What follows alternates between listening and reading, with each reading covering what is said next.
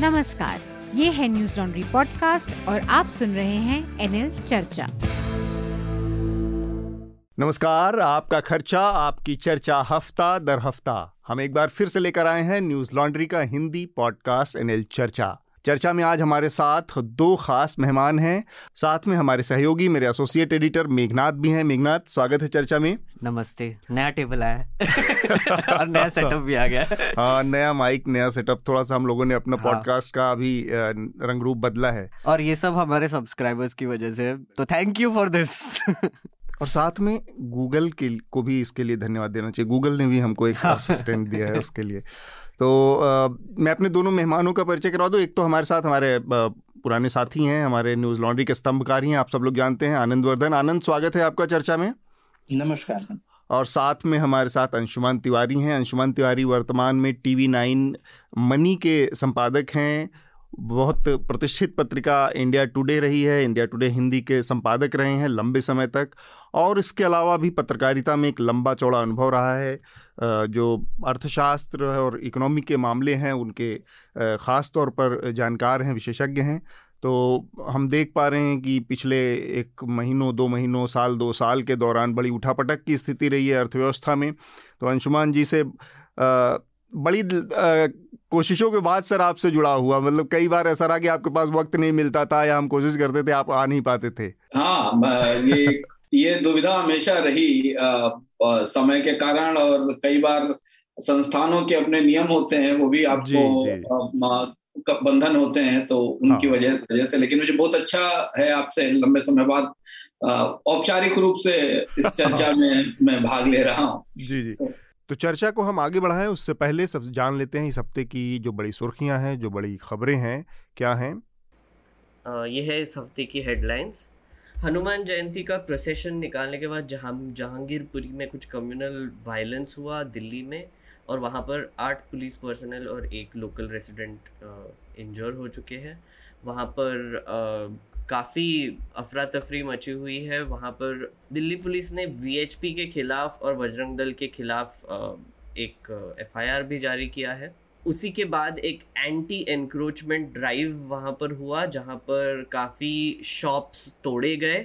वहाँ पर हमारे भी रिपोर्टर्स प्रेजेंट हैं। आप न्यूज़ लॉन्ड्री डॉट कॉम पर जाकर हमारे रिपोर्ट्स भी पढ़ सकते हैं। वृंदा कराट ने सुप्रीम कोर्ट में जहांगीरपुरी डेमोलिशन पर एक केस फ़ाइल किया है।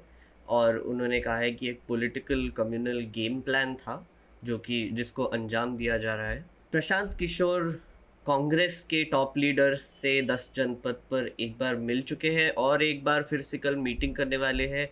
एएनआई ने रिपोर्ट दिया है कि उन्होंने कुछ 600 स्लाइड्स का प्रेजेंटेशन बनाया है और कल एक डिसीज़न लिया जाएगा कि वो कांग्रेस ज्वाइन करेंगे या नहीं। उत्तर प्रदेश के चीफ मिनिस्टर योगी आदित्यनाथ ने कहा है कि फेस्टिवल्स में जो वायलेंस हुआ, उसके बाद एक भी रिलीजियस प्रोसेशन जो है, वो परमिशन के बिना नहीं निकाली जाएगी और लाउड स्पीकर्स कम आवाज़ में बजाए जाएँगे, किसी को तकलीफ़ ना हो इसके लिए। होलसेल प्राइस इंडेक्स 14.55 परसेंट तक पहुँच गई है। ये 30 साल में सबसे ज़्यादा इन्फ्लेशन हुआ है होलसेल प्राइस इंडेक्स का। और कंज्यूमर प्राइस इंडेक्स 17 महीने के हाई पर चल रहा है। और निर्मला सीतारमन ने इस पर कहा है कि अभी तक इतना भी बुरा नहीं है, हमने इन्फ्लेशन टारगेट अभी भी ब्रीच नहीं किया है। इस पर हमारे साथ जो गेस्ट जुड़ेंगे, वो और बात करेंगे। एक बहुत ही डिस्टर्बिंग खबर सामने आ रही है, थोड़ी सी ट्रिगर वार्निंग देना चाहता हूँ। एक तेरह साल के बच्ची को अस्सी आदमियों ने आठ महीने तक सेक्सुअली असॉल्ट किया, उन, उसका बलात्कार किया। वो, ये खबर आंध्र प्रदेश और तेलंगाना से आ रही है। पुलिस ने अभी तक सेवेंटी फोर लोगों को इस केस में अरेस्ट किया है। दिल्ली में कोविड के केसेस फिर से बढ़ने लगे हैं। साठ परसेंट से इंक्रीज हुई है। हज़ार नए केसेस आए हैं वेडनेसडे तक। और पॉजिटिविटी रेट 5.7 परसेंट बढ़ गई है। एक आदमी की मौत भी हुई। इंटरनेशनल खबरों में रशिया ने मारियोपोल पर कब्जा कर लिया है। व्लादिमीर पुतिन ने कहा है कि एक सक्सेसफुल लिबरेशन हो गया है। ये एक बहुत ही स्ट्रेटिजिक विक्ट्री देखी जा रही है रशिया के लिए, क्योंकि क्रिमिया और रशिया के बीच में मारियोपोल पड़ता है तो वो कनेक्शन एक एक बन गया है अब रशिया का। नेटफ्लिक्स के शेयर्स 25 परसेंट से ज़्यादा गिरे, क्योंकि पहली बार उनके सब्सक्राइबर्स में 10 साल में गिरावट दिखाई दी है। दो लाख से ज़्यादा सब्सक्राइबर्स उनके कम हुए। और यूनाइटेड किंगडम्स के प्राइम मिनिस्टर बोरिस जॉनसन अभी दौरा कर रहे हैं, भारत का साबरमती आश्रम में गए थे। दो दिन के ट्रिप पर है वो, और उन्होंने मोदी जी से मुलाकात भी की है। एजेंडा इसका सिक्योरिटी कोऑपरेशन को मज़बूत करना है। अब चलते हैं चर्चा की तरफ़। तो जो विषय हैं, उसमें सबसे महत्वपूर्ण तो वही है जिसका मैंने ज़िक्र किया कि जो महँगाई का मसला है, इसके अलावा दिल्ली में एक घटना हुई है पिछले हफ़्ते जो कि सांप्रदायिक हिंसा की एक घटना हुई है उस पर भी हम लोग बातचीत करेंगे और आज हम जब रिकॉर्ड कर रहे हैं अभी हाँ। बुधवार का दिन है दो बजे है और जहांगीरपुरी में एक डेमोलिशन ड्राइव शुरू है अभी और हम्म। हमारे रिपोर्टर्स भी वहाँ पर है आपको ग्राउंड रिपोर्ट्स ला रहे होंगे वहाँ पे हम्म। अभी रुक गया है आ, हमारे रिपोर्टर्स के मुताबिक सुप्रीम हम्म। कोर्ट का स्टे ऑर्डर आने के बाद उसको रोक दिया गया है लेकिन वो कुछ बोल रहे थे ना कि स्टे ऑर्डर आया और वो टेक्निकलिटीज होती है ना कि वो ऑर्डर सुप्रीम कोर्ट ने दिया उसकी कॉपी संबंधित अधिकारियों तक पहुंचेगी। तो जब पहुंचेगी तब वो मानेंगे कि ऑफिशियली ये स्टे ऑर्डर हमें मिल गया अब रोकना है। तो उसका वो एक पचड़ा है। इसके अलावा राजनीतिक कई घटनाक्रम और डेवलपमेंट्स हैं जैसे प्रशांत किशोर और तमाम बड़े जो कांग्रेस के लीडर्स हैं उनकी दस जनपद पर सोनिया गांधी के आवास पर मुलाकात हुई है चुनावी रणनीतियों पर बातचीत हुई है।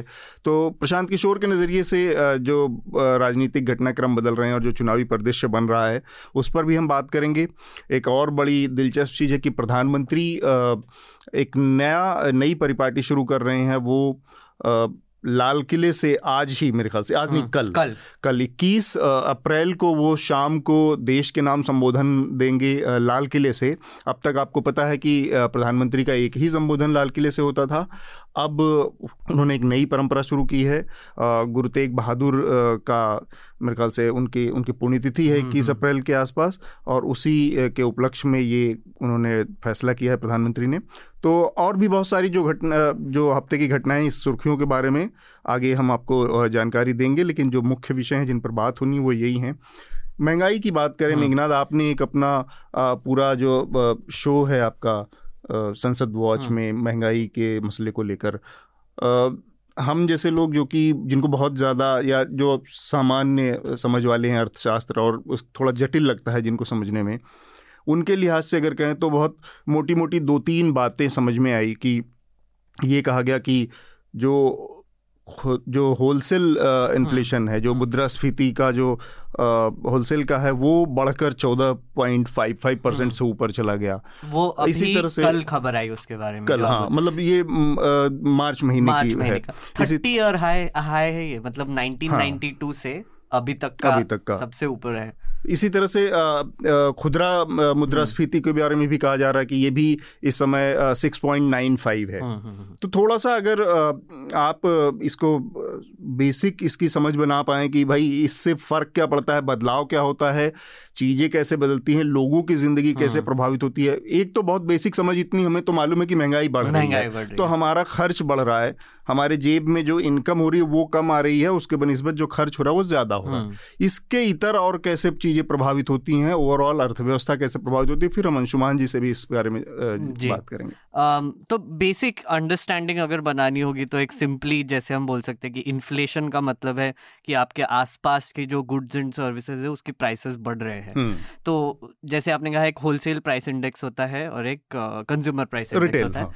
तो रिटेल इंडेक्स जो है वो अभी सात परसेंट के आसपास पिछले महीने में पहुँच गया है। तो आ, हो क्या रहा है कि ये क्यों हो रहा है? इसके बारे में बात करना हमें बहुत ज़रूरी है स्टार्टिंग में और अंशुमन जी आप भी आ, मुझे करेक्ट कर सकते हैं अगर मैंने कुछ बोला गलत बोला तो। तो पहली बात तो ये है कि वॉर की वजह से यूक्रेन और रशिया के बीच में जो वॉर हुआ उसकी वजह से कुछ कुछ गुड्स के एक तो सप्लाई चेन्स टूट गए हैं और रशिया सबसे दुनिया का तीसरा सबसे बड़ा ऑयल सप्लायर है hmm. तो वहाँ के भी सप्लाई चेन्स थोड़े अफेक्ट हो गए उसकी वजह से क्रूड का भी प्राइस बढ़ गया है और इसके अलावा व्हीट का भी प्राइस उससे अफेक्ट हुआ है तो कुछ कुछ कास्केडिंग इफ़ेक्ट होता है मतलब अगर एक रॉ मटेरियल का प्राइस अगर बढ़ गया तो उसके बाद के जो चेन है जो सप्लाई में जो ट्रांसपोर्ट स्टोरेज और इसके तो उसके भी प्राइसेस धीरे धीरे बढ़ने लगते हैं तो उसका इन्फ्लेशन बढ़ता है उसकी वजह से। और दूसरी चीज़ जो है जिसकी वजह से इन्फ्लेशन और बढ़ता है और वो एक्चुअली आर की टेरिटरी में आता है और वो आई थिंक अंशुमन जी ज़्यादा अच्छे से बता पाएँगे कि आ, हमारा जो बोरोइंग करने का जो इंटरेस्ट रेट है जिसको रेपो रेट बोलते हैं जो हम्म। जो आर बी आई ब्याज दरों की ब्याज ब्याज जो देते हैं तो वो चार परसेंट पे चल रहा है। तो चार परसेंट मतलब पैसा लेना लोगों के लिए बहुत आसान हो गया है और चीप हो गया है। तो वो पैसा लेके वो खर्च कर रहे हैं और ज़्यादा अगर मार्केट में पैसा होता है तो उससे एक तो करेंसी भी डिवैल्यू होती है और ऊपर से प्राइसेस भी बढ़ने लगते हैं। तो ऐसे दो कॉम्बिनेशन मोटा मोटा हो रहा है जिसकी वजह से हमें अभी का इन्फ्लेशन दिखाई दे रहा है। ठीक बात। अंशुमान जी से पूछते हैं एक तो ये जो अभी चल रहा है सर इसको कैसे आप समझाएँगे हमारे श्रोताओं के लिए और हम लोगों को? और दूसरा अगर अर्थव्यवस्था में देखें तो महँगाई जैसी जो चीज़ें हैं ऐतिहासिक रूप से देखें तो हमें कोई ऐसा समय नहीं नज़र आया जब से हम लोगों ने होश संभाला है कि कभी महँगाई कम हुई हो। सात रुपये लीटर पेट्रोल से हमने होश संभाला है लेट एटीज़ और लेट नाइन्टीज़ में नहीं, मैं लेट एटीज़ की बात कर रहा हूँ और फिर वो आज तक कभी ऐसा नहीं हुआ कि वो बटने बढ़ने की बजाय घटी हो। तो महँगाई को, का ये जो जो ग्राफ है या ये जो बढ़ने की रफ्तार है, इसको ये कहना कि आज ज़्यादा है कल कम है या इन्फ्ले आज इन्फ्लेशन मुद्रास्फीति इतने परसेंट पे है कल इससे इसके मुकाबले कम हो सकती है ये कोई बहुत लॉजिकल नज़रिया है देखने का? हाँ अतुल लॉजिकल नज़रिया इस दृष्टि से कि अगर आप आंकड़ों के नज़रिए से देखेंगे तो फिर हम इसको दूसरे तरह से लेते हैं। महँगाई मौसम की तरह है। जी। और आपकी अपनी सहन शक्ति की तरह तरह से है। हर व्यक्ति सर्दी और गर्मी एक जैसा अनुभव नहीं करता। आप और मेघनाथ की का की जो मौसम की फील है अगर आप बाहर निकलेंगे तो आप और मेघनाथ एक जैसी गर्मी महसूस नहीं करेंगे। टेम्परेचर एक ही होगा पर दोनों लोगों के लिए अलग अलग होगा। महँगाई हमेशा मौसम है और बहुत ही सहज है। मतलब इसमें इतनी इकोनॉमिक्स इतनी कॉम्प्लिकेशन इतना मॉनिटरी फिनोमिना की ज़रूरत नहीं है।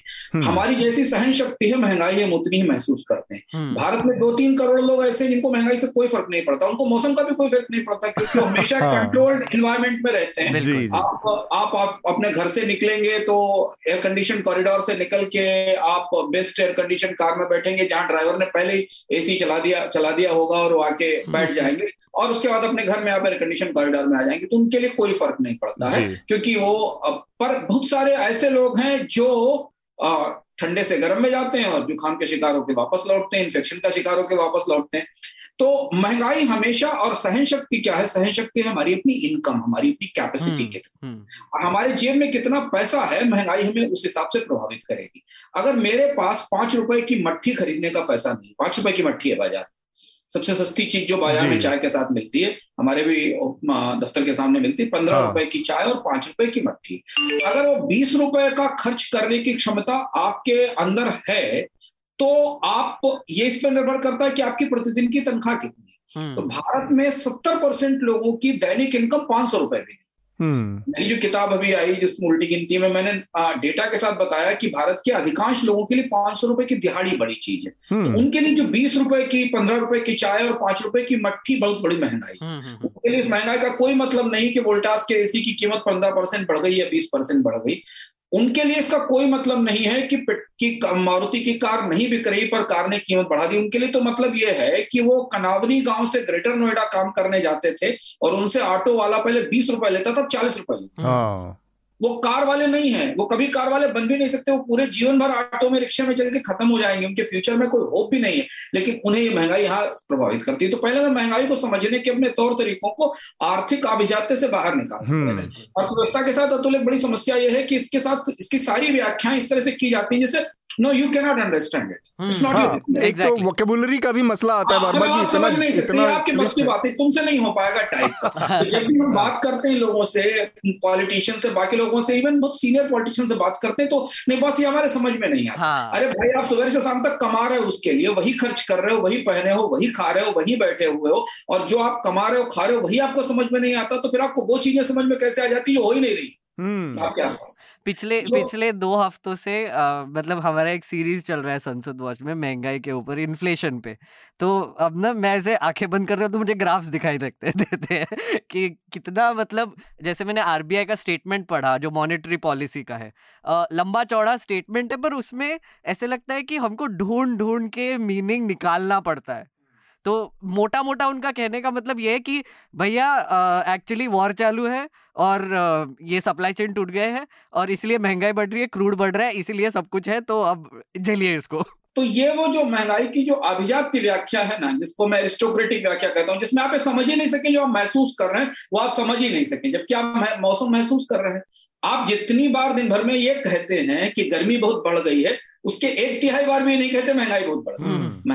महसूस आप दोनों चीज़ें कर रहे हैं पर जैसे आप मौसम महसूस करें वैसे महँगाई महसूस कर रहे हैं अच्छा महँगाई हमेशा आपकी जीवन जीने की लागत है और जीवन जीने की लागत इस आधार पर निर्भर होती है कि आपकी कमाई कितनी है हम्म।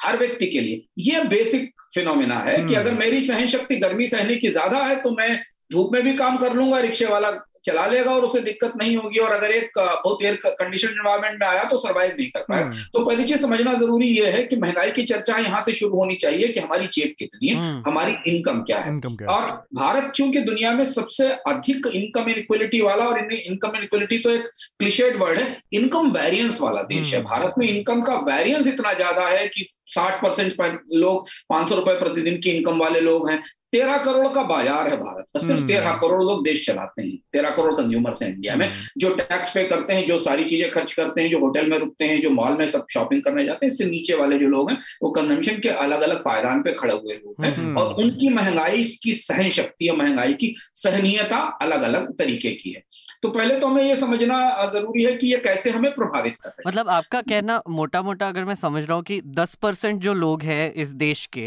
वो एक्चुअली इकोनॉमी के पार्ट है। मतलब वो है जो टैक्स भरते हैं जो मॉल में सामान खरीदते हैं जो होटल में रहते हैं वो दस परसेंट हो गए और हम भी उसी में आते हैं। और उसके नीचे जो नाइन्टी परसेंट है उनके लिए महँगाई का असर बहुत अलग होगा। बिल्कुल अलग है। क्योंकि तेरह करोड़ लोगों का कंज्यूमर क्लास है। हम्म, हम्म। अगर आप भारत में इनकम टैक्स पेयर की का नंबर देखें भारत में बिकने वाली कार और ये सब सेकेंडरी डेटा जिनको आप अभी बैठ के पंद्रह मिनट में गूगल सर्च करके देखिए भारत में सामने कितनी कारें बिकती। कितने कितने लोग होटल में रुकते हैं कितना लोग ट्रैवल करते हैं कितने लोग इनकम टैक्स पे करते हैं कितने लोग लग्जरी तो छोड़ दीजिए मिडिल लेवल की चीज़ें खरीदते हैं। ये तेरह चौदह करोड़ का क्लास है और ये तेरह चौदह करोड़ का क्लास तो कोविड से पहले था इसमें दो करोड़ लोग निकल के वापस गरीबी की रेखा से नीचे धस गए हम्म। क्योंकि मिडिल क्लास में हुआ करते थे वो मिडिल क्लास से खिसक के नीचे चले गए। हम्म, तो मिडिल क्लास में भी एक एस्पिरेशनल क्लास था जो बिकमिंग था मिडिल क्लास के तौर पे यानी वो पैंतालीस हज़ार रुपए महीने चालीस हज़ार रुपए महीने कमा रहा था और वो प्लम्बर था उसकी पत्नी मेड थी हम्म। वो पंद्रह हज़ार कमाती थी प्लम्बर पंद्रह हज़ार कमाता था तीस हज़ार घर में आते थे काम बंद हो गया फैक्ट्री प्लम्बर गाँव चला गया उड़ीसा में मेड की नौकरी छूट गई और वो गाँव में मनरेगा की मजदूर तो वो हम्म, हम्म, एकदम जो एस्पायरिंग मिडिल क्लास में खड़े थे वो नीचे चले गए तो उनका कंजप्शन श्रिंक हो गया। तो महँगाई का असर हमें हमारी इनकम के तौर पर दिखाई देता है और इसलिए मैं बार बार कहता हूँ तथ्य के साथ कि महँगाई हर व्यक्ति को गरीब करती है। हाँ आपको कितना गरीब करेगी ये आपकी आय पर निर्भर करेगा ठीक है और गरीबी कभी भी वो नहीं है जिसको हम समझते हैं कि जो हाथ में कटोरा लिए खड़ा गरीबी उसकी भी है जिसकी तीस परसेंट तनख्वाह कट गई ठीक बात। गरीबी तो उसकी भी गरीबी उसकी भी है। तो गरीबी रिलेटिव है उसके तौर पर। अब दूसरा इस आंकड़े के जी। जी जी बोले। हाँ आपको मैं दूसरी इस आंकड़े की बात जो मेघनाथ ने कहा कि चौदह परसेंट साढ़े चौदह परसेंट की इन्फ्लेशन अगर आप मोटे तौर पर समझे अगर चौदह परसेंट की इन्फ्लेशन तो हमारी जो चीज़ कल पिछले साल सौ रुपए की थी इस साल एक सौ चौदह रुपए की चौदह रुपए हो गई। इतना ही पर ऐसा नहीं है। हम्म। आपके लिए महसूस करना थोक महँगाई प्रोड्यूसर्स की महँगाई। हम्म। वो उत्पादक की महँगाई है। हम्म। और रिटेल महँगाई कंज्यूमर्स की महँगाई इस पर विस्तार से चर्चा हो सकती है कि क्या ये दोनों महँगाई के सही पैमाने हैं? क्या ये उस महँगाई को पकड़ पाते हैं जो महसूस करते हैं? क्योंकि वो पहना निदा फजनी का शेयर के हर आदमी में होते हैं दस बीस आदमी जिसको भी देखना हो कई बार देखना तो भारत की महँगाई में कई महँगाई। एक, एक और एक बहुत इंटरेस्टिंग चीज़ कही अंशुमन जी ने और आई थिंक मैं जैसे समझता हूँ कि होता क्या है कि जैसे इन्होंने कहा इनक्वालिटी की वजह से जो दस परसेंट है और जो सबसे ऊपर एक परसेंट है। उनकी जो वेल्थ ग्रोथ है और वर्सेस हमारी जो जो नीचे तबके की सिक्सटी परसेंट की वेल्थ ग्रोथ है वो उसमें बहुत डिफरेंस है।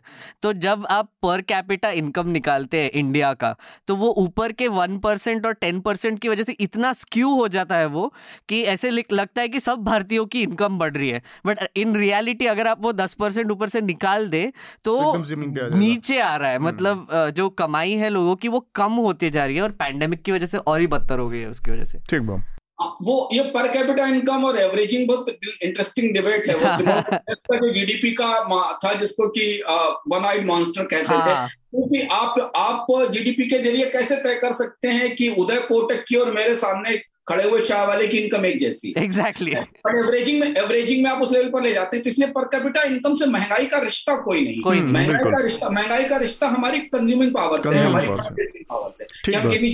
तो अब जो महँगाई का आंकड़ा हमारे पास आता है अतुल उसमें आप कहें कि चौदह परसेंट इन्फ्लेशन है प्रोड्यूसर्स की इन्फ्लेशन प्रोड्यूसर्स ने कितनी कीमत बढ़ाई है वो आपको उसमें रिफ्लेक्ट होती। हालाँकि दोनों आंकड़े हमें महँगाई की बिल्कुल तस्वीर नहीं देते क्योंकि भारत में महँगाई की पाँच लेवल छह लेवल है। आप अपनी महसूस और वो पाँच लेवल हमारे महसूस करने के के पाँच लेवल अलग हैं और इकोनॉमिकली मॉनिटरी फिनोमिना में वो पाँच लेवल बिल्कुल हम्म। महसूस करने का मतलब एक हमारे पड़ोस की महँगाई नेबरहुड की इन्फ्लेशन हम्म। जो हमारे बगल के बाज़ार में। अगर आप तो साउथ दिल्ली में रहते हैं तो आपको टमाटर गाजियाबाद से महँगा हम्म। बिल्कुल। वो हमारी लोकल इन्फ्लेशन उसके बहुत सारे फिनोमिना हो सकते हैं। है हमारी लोकल इन्फ्लेशन है हमारी रीजनल इन्फ्लेशन है। आलू की कीमत उत्तर प्रदेश में और तमिलनाडु में एक जैसी नहीं है। नहीं। आलू आलू एक जैसे तरह से पैदा होता तो एक हमारी लोकल इन्फ्लेशन है एक हमारी रीजनल इन्फ्लेशन है फिर उसके बाद हमारी नेशनल इन्फ्लेशन है। तो हमें जो आंकड़ा मिलता है वो नेशनल इन्फ्लेशन का आंकड़ा मिलता है। इसके हम्म। भीतर एक गाँव की महँगाई एक शहर की महँगाई गाँव की महँगाई बिल्कुल अलग तरीके की और उसमें बहुत सारे सारा इन्फॉर्मेशन अवेलेबल है कि पिछले सालों में पिछले छह महीने में गाँव में महँगाई ज़्यादा बढ़ी शहरों में कम हुई हुई तो गाँव और शहर की महँगाई अलग अलग है फिर इसके बाद ले, अलग अलग लेवल के लेबर की महँगाई अलग अलग तो ये तो वो महसूस करने वाली महँगाई हम्म। फिर महँगाई के भीतर एक फ़ूड इन्फ्लेशन है हम्म। एक फ्यूल इन्फ्लेशन है एक ऐसी इन्फ्लेशन है जो सबसे जितनी जिसको कोर इन्फ्लेशन कहते हैं टमाटर की कीमत आलू की कीमत प्याज की कीमत मौसम के साथ ऊपर नीचे हो सकती है पर हम्म। पेट्रोल की कीमत नहीं होती एक बार स्टील महँगा हो गया और बाल्टी महँगी हो गई तो फिर वो कभी सस्ती नहीं होती। हम्म। तो हाँ। महँगाई का एक हिस्सा ऐसा है जो बढ़ता है तो कभी सिकुड़ता नहीं। और एक हिस्सा ऐसा है जो ऊपर नीचे होता रहता सप्लाई और डिमांड के साथ। ये चर्चाएँ हमें हम और ये सारी चीज़ें आप लोगों से बताइए और उनको डॉट कनेक्ट करके बताइए। तो कहते हैं यार पैरासिटामोल का पत्ता 2012 में इतने का आता था। आज इतने का हो गया हो गया। जब वो जब वो अपना पर्चा पलट के देखते हैं तो ऐसा कैसे हो गया? क्योंकि मैन्युफैक्चर्ड प्रोडक्ट्स की महँगाई कभी कम नहीं होती। हम्म। और वो निकलती है कच्चे माल की कमोडिटी की महँगाई हम्म। सत्तर से साठ परसेंट तांबा महँगा हुआ स्टील महँगा हुआ एल्यूमिनियम महँगा हुआ केमिकल्स महँगे हुए उसके साथ उन्हें लाने ले जाने की कॉस्ट महँगी हुई।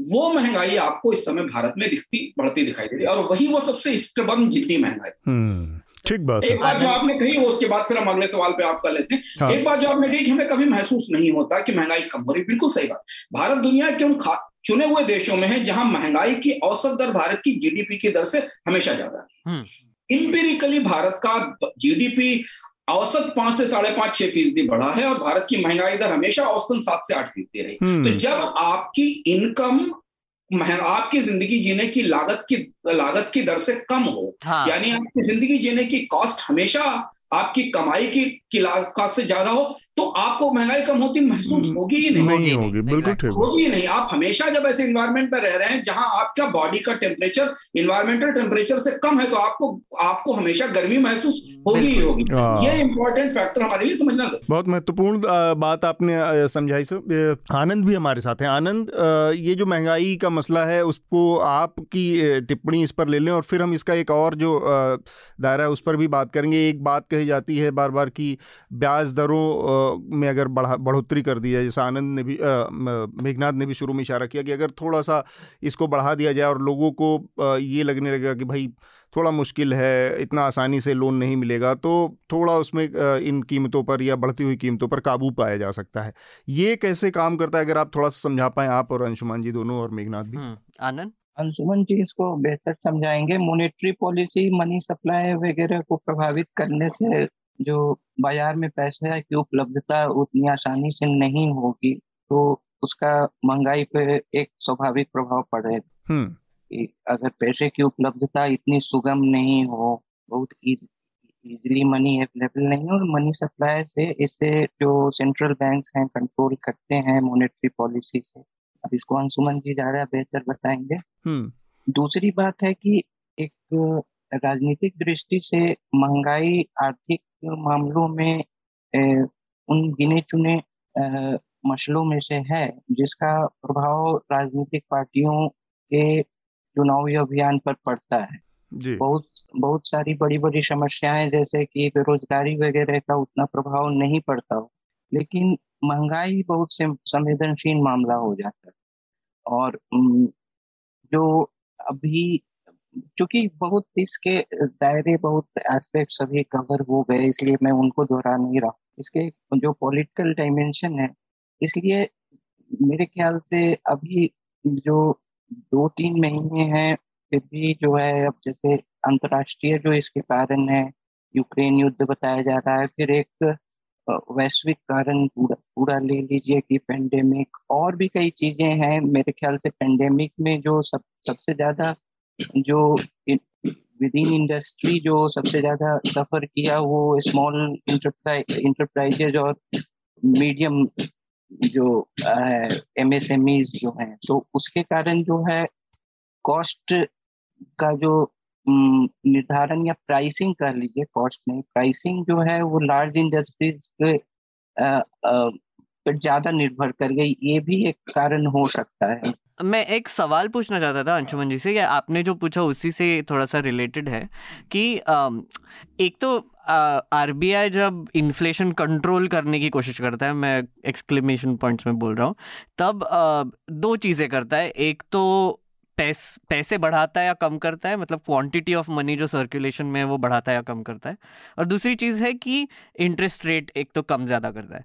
तो उससे क्या होता है कि लोन लेने की का, का जो प्राइस है वो कम ज़्यादा होता है और लोग उसी के बेसिस पे डिसीज़न लेते हैं।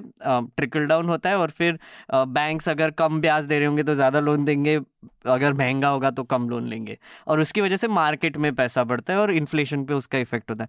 मुझे ये लॉजिक तो समझ में आता है अंशुमन जी कि मतलब इंटरेस्ट रेट बढ़ाने कम करने से ये होता है।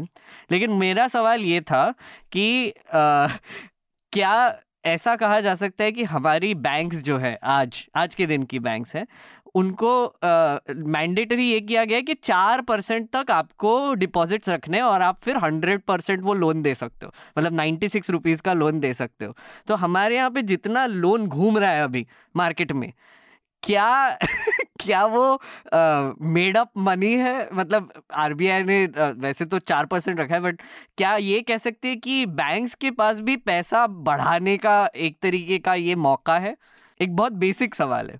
हाँ नहीं मेघनाथ आपका सवाल अच्छा है बट ये आ, ये थोड़ा बैंकिंग के रेल में चला जाता है हाँ, हाँ. इन्फ्लेशन के साथ इन्फ्लेशन से अलग हो जाता है।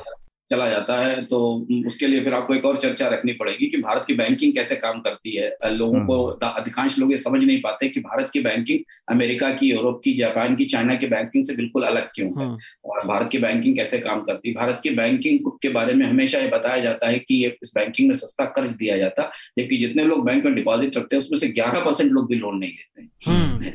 तो भारत की बैंकिंग इतनी डिपॉजिटर्स की बैंकिंग है और यूरोप की बैंकिंग या अमेरिका की बैंकिंग क्रेडिटर्स की बैंकिंग है क्योंकि वहाँ के बैंक करेंसी सप्लाई करते तो एक दूसरी डिबेट है भारत हम्म। के बैंकों की और अमेरिका के बैंकों की। और वो जो सवाल आपने पहले शुरुआत में पूछा था और जो अतुल ने पूछा उस पर महँगाई से जोड़ते नहीं तो हम बैंक में घुस जाएँगे। हाँ, तो बैंक, बैंक में चले जाएँगे तो दूसरी चर्चा में चले जाएँगे। हाँ मिल्टन फ्रीडमैन हमेशा ये कहते थे कि inflation is always monetary phenomena but Milton Friedman जब कहते थे कि inflation is always monetary phenomena उनका कॉन्सेप्ट वेस्टर्न कॉन्सेप्ट था इन्फ्लेशन के बाज़ार में पैसा बढ़ाने से महँगाई बढ़ने का जो पूरा सिद्धांत है वो इस बात पर निर्भर था वेस्टर्न इकोनॉमी में कि आप जॉब बढ़ाएँगे लोगों की इनकम बढ़ेगी इनकम हम्म। बढ़ेगा तो उनके हाथ में ज़्यादा पैसा आएगा और जब उनके हाथ में ज़्यादा पैसा आएगा तो ज़्यादा खर्च करेंगे और मार्केट में महँगाई।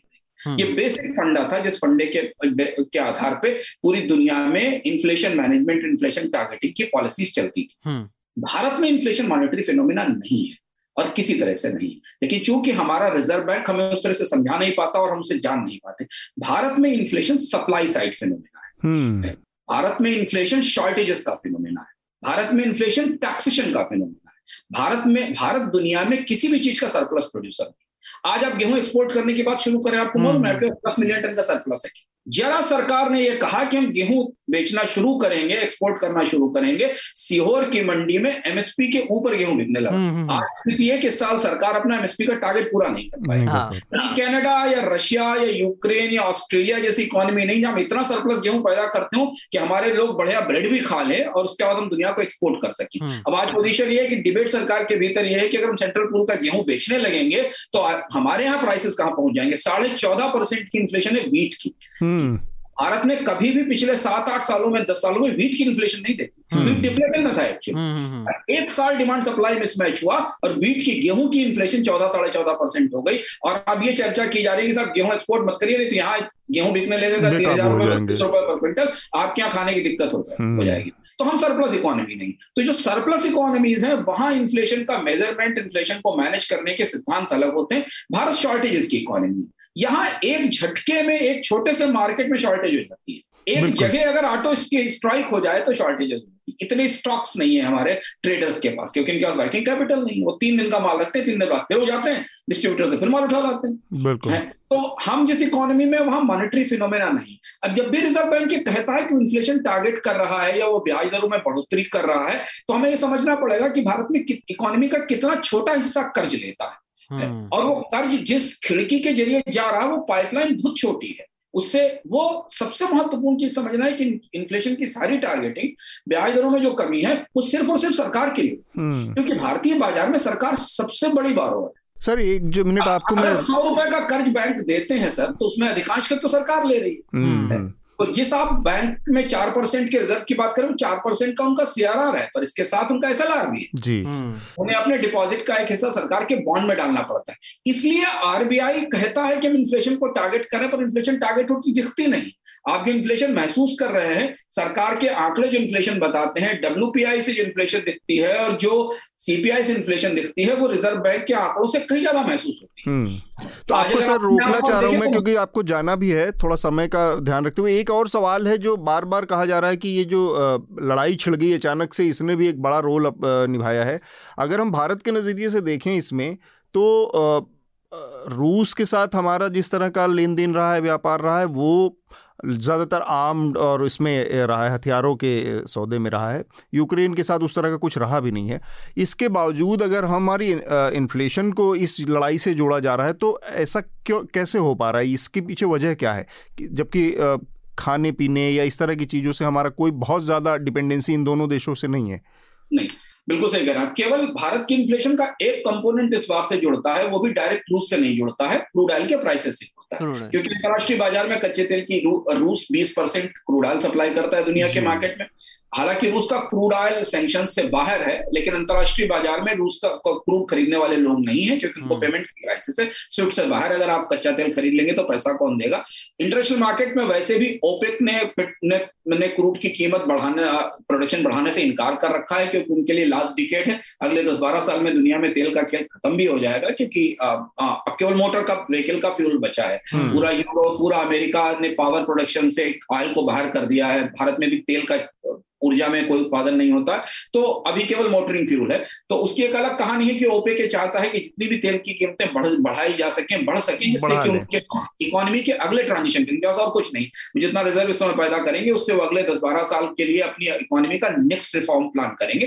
तो तेल की कीमतें एक ऐसा पहलू है जो भारत के बाज़ार में हमारी महँगाई जेब को प्रभावित करती है पर इसमें बहुत कंट्राडिक्शन है। जब तेल की कीमतें सस्ती थी तब भी भारत में तेल की महँगाई हाँ। कोविड के दौरान टूटे हुए दौर में भारत में डेढ़ लाख करोड़ रुपए सरकार ने केवल एक्साइज ड्यूटी बढ़ाकर ले लिया।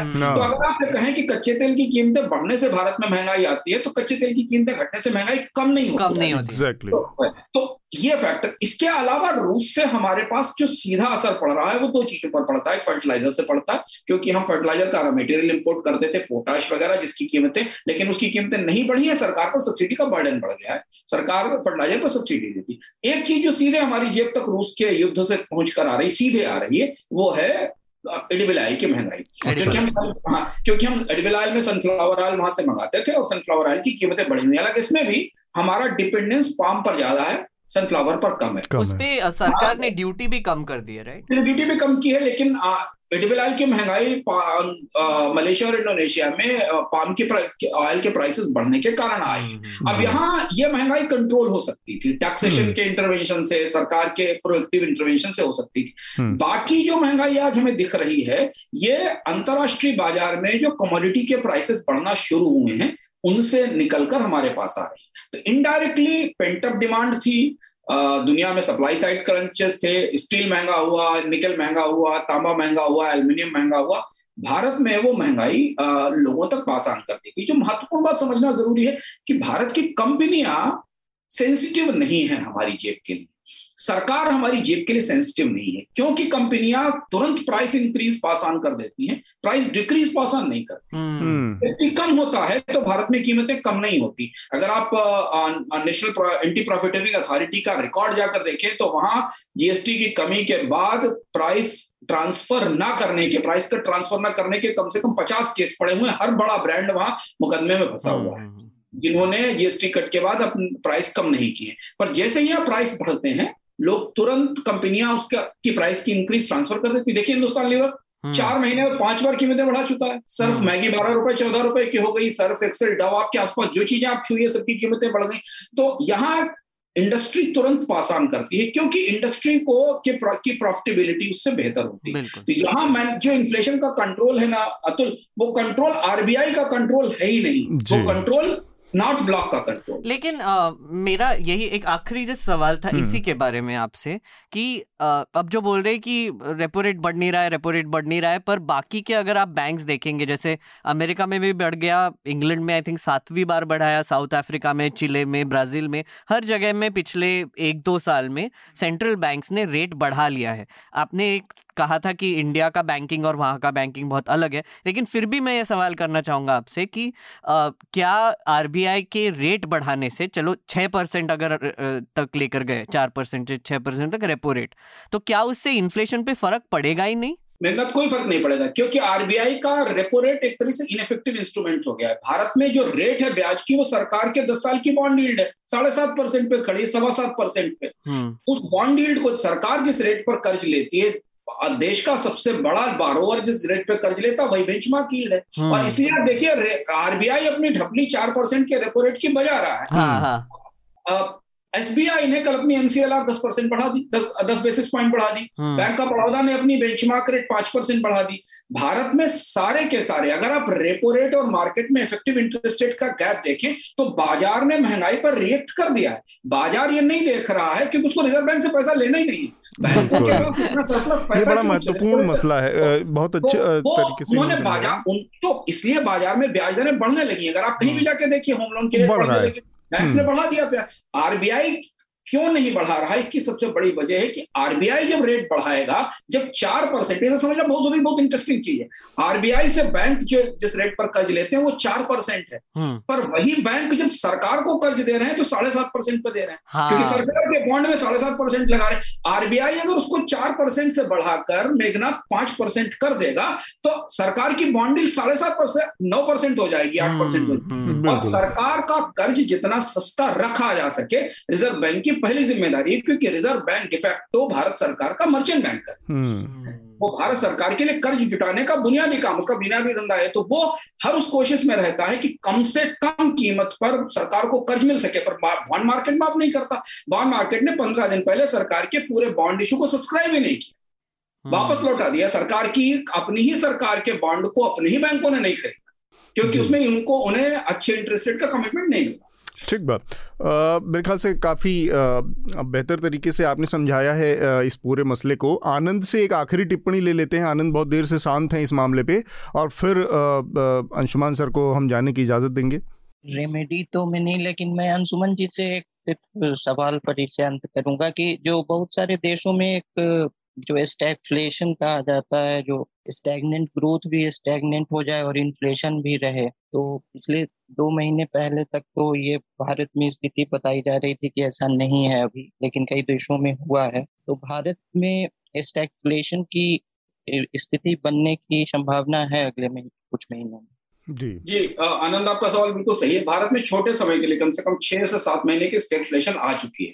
अगर आप पिछले तीन हफ़्ते के अंदर देखें तो World Bank I M F बहुत सारे लोगों ने भारत के विकास के दर के अनुमान घटा दिए हैं 20 basis point 40 basis point 80 basis point तक कल आईएमएफ ने घटाया और महँगाई के अनुमान बढ़ा दिए हम्म। यानी महँगाई बढ़ रही और यही वो परिस्थिति है जहाँ पर आपकी इकोनॉमी स्टेगनेंट हो जाती है रिसेशन में नहीं जाती है आर्थिक विकास दर कम हो जाती है और महँगाई की दर बढ़ जाती है। और अगर अभी आज का फिनोमेना देखें तो भारत में महँगाई दर सरकारी महँगाई दर मैं कहता हूँ हमेशा सरकारी महँगाई दर भारत की आर्थिक विकास दर से ज़्यादा होने वाली है इस बार। और यही स्टेगफ्लेशन का फिनोमेना कहा जाता और ये दुनिया की सबसे जिद्दी महँगाई होती है यह सबसे जिद्दी फिनोमेना इकोनॉमी में स्टेगफ्लेशन क्योंकि आपको सस्ता कर्ज देकर इकोनॉमी में ग्रोथ करनी है और जैसे ही आप कर्ज सस्ता करते हैं महँगाई बढ़ना शुरू हो जाता है। तो ये हम्म। गुत्थी बहुत मुश्किल से सुलझती है कि आप कीमतें बढ़ाएँगे तो डिमांड कम होगी और डिमांड बढ़ाने के लिए आपको सस्ता कर्ज देना पड़ेगा लोगों को। तो हाँ ये सबसे बड़ी दुविधा इसलिए दुनिया में इन्फ्लेशन से रिसेशन से है से निपटना बहुत मुश्किल होता है, क्योंकि दोनों हिस्से फंस जाते हैं। तो हम वहाँ जाकर फंस रहे हैं। छह सात महीने, आठ महीने का ये समय फ़िलहाल ऐसा लग रहा है जिसमें कि आर्थिक विकास दर गिरेगी और ज़िंदगी जीने की लागत बढ़ेगी। इसके बहुत सारे अलग अलग कारण हैं छोटे छोटे कई सारे कारण हैं जुड़े हुए।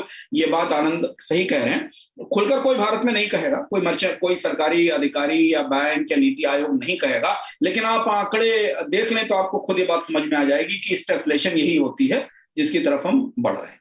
ठीक बात तो आ, आपका रिकमेंडेशन क्या होगा सर हमारे श्रोताओं के लिए इस हफ़्ते? किताब के तौर पर अगर आप जानना चाहते हो कि आ, कोई पुस्तक तो पुस्तकें बहुत सारी अलग अलग तरीके की पढ़ रहा हूँ। बाकला बिस्मिल की एक किताब है अच्छी किताब है कनाडा के इकोनॉमिस्ट हैं micro organism to micro cities ना वो किताब मैं पढ़ रहा हूँ भी हाल में मैंने खत्म की है। अनिरुद्ध कानी शेट्टी की बहुत अच्छी किताब है लॉर्ड ऑफ़ डेकन्स।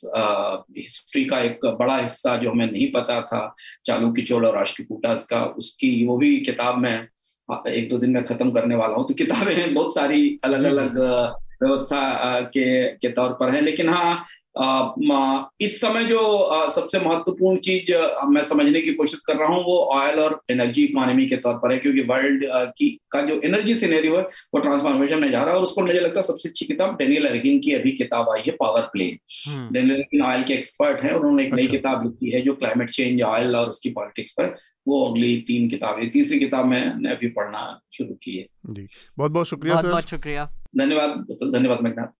तो हम अपने अगले जो विषय है उस पर बढ़ते हैं दिल्ली में पिछले हफ़्ते हम्म। शनिवार को एक हिंसा देखने को मिली हनुमान जन्मोत्सव की झांकी निकल रही थी दिल्ली के जहांगीरपुर इलाके में और उसके बाद वहाँ पर दोनों दो पक्षों के बीच में पथराव हिंसा तोड़फोड़ और इसकी घटनाएँ देखने को मिली इसमें आठ पुलिस वाले भी घायल हुए हैं हम्म। लगातार इस तरह की घटनाएँ हमने पिछले बार इसमें काफ़ी विस्तार से बात की है, जो कम्युनल टेंशन पूरे देश में, रामनवमी के बाद, फिर हनुमान जयंती को लेकर हुआ और उसी का मतलब उसी के प्रक्रिया में ये भी हुआ है सिलसिले में जो कि दिल्ली में हमें देखने को मिला। दिल्ली में जो हो रहा है और उसके बाद आज की एक घटना है जो कि कल अचानक से आनंद फानंद में ये उत्तर दिल्ली म्यूनिसिपल कॉरपोरेशन के इलाके में जहांगीरपुरी पड़ता है तो उसने एक नोटिस जारी किया और वहाँ पर ये घोषणा की कि वो आज यहाँ पर जितने इलीगल अतिक्रमण है इंक्रोचमेंट है उसको ढहाएँगे। और हमने देखा कि लगातार ये जो बुलडोज़र चलाने की घटनाएँ हैं उसमें एक एक बिना किसी लीगल प्रोसेस के एक, एक कानूनी प्रक्रिया अपनाए लगातार इस तरह की चीज़ें पहले उत्तर प्रदेश में हमने देखी फिर मध्य प्रदेश में हमने देखी लोगों के घरों को ढहाया गया इसमें एक तरफा कार्रवाइयाँ भी देखने को मिली।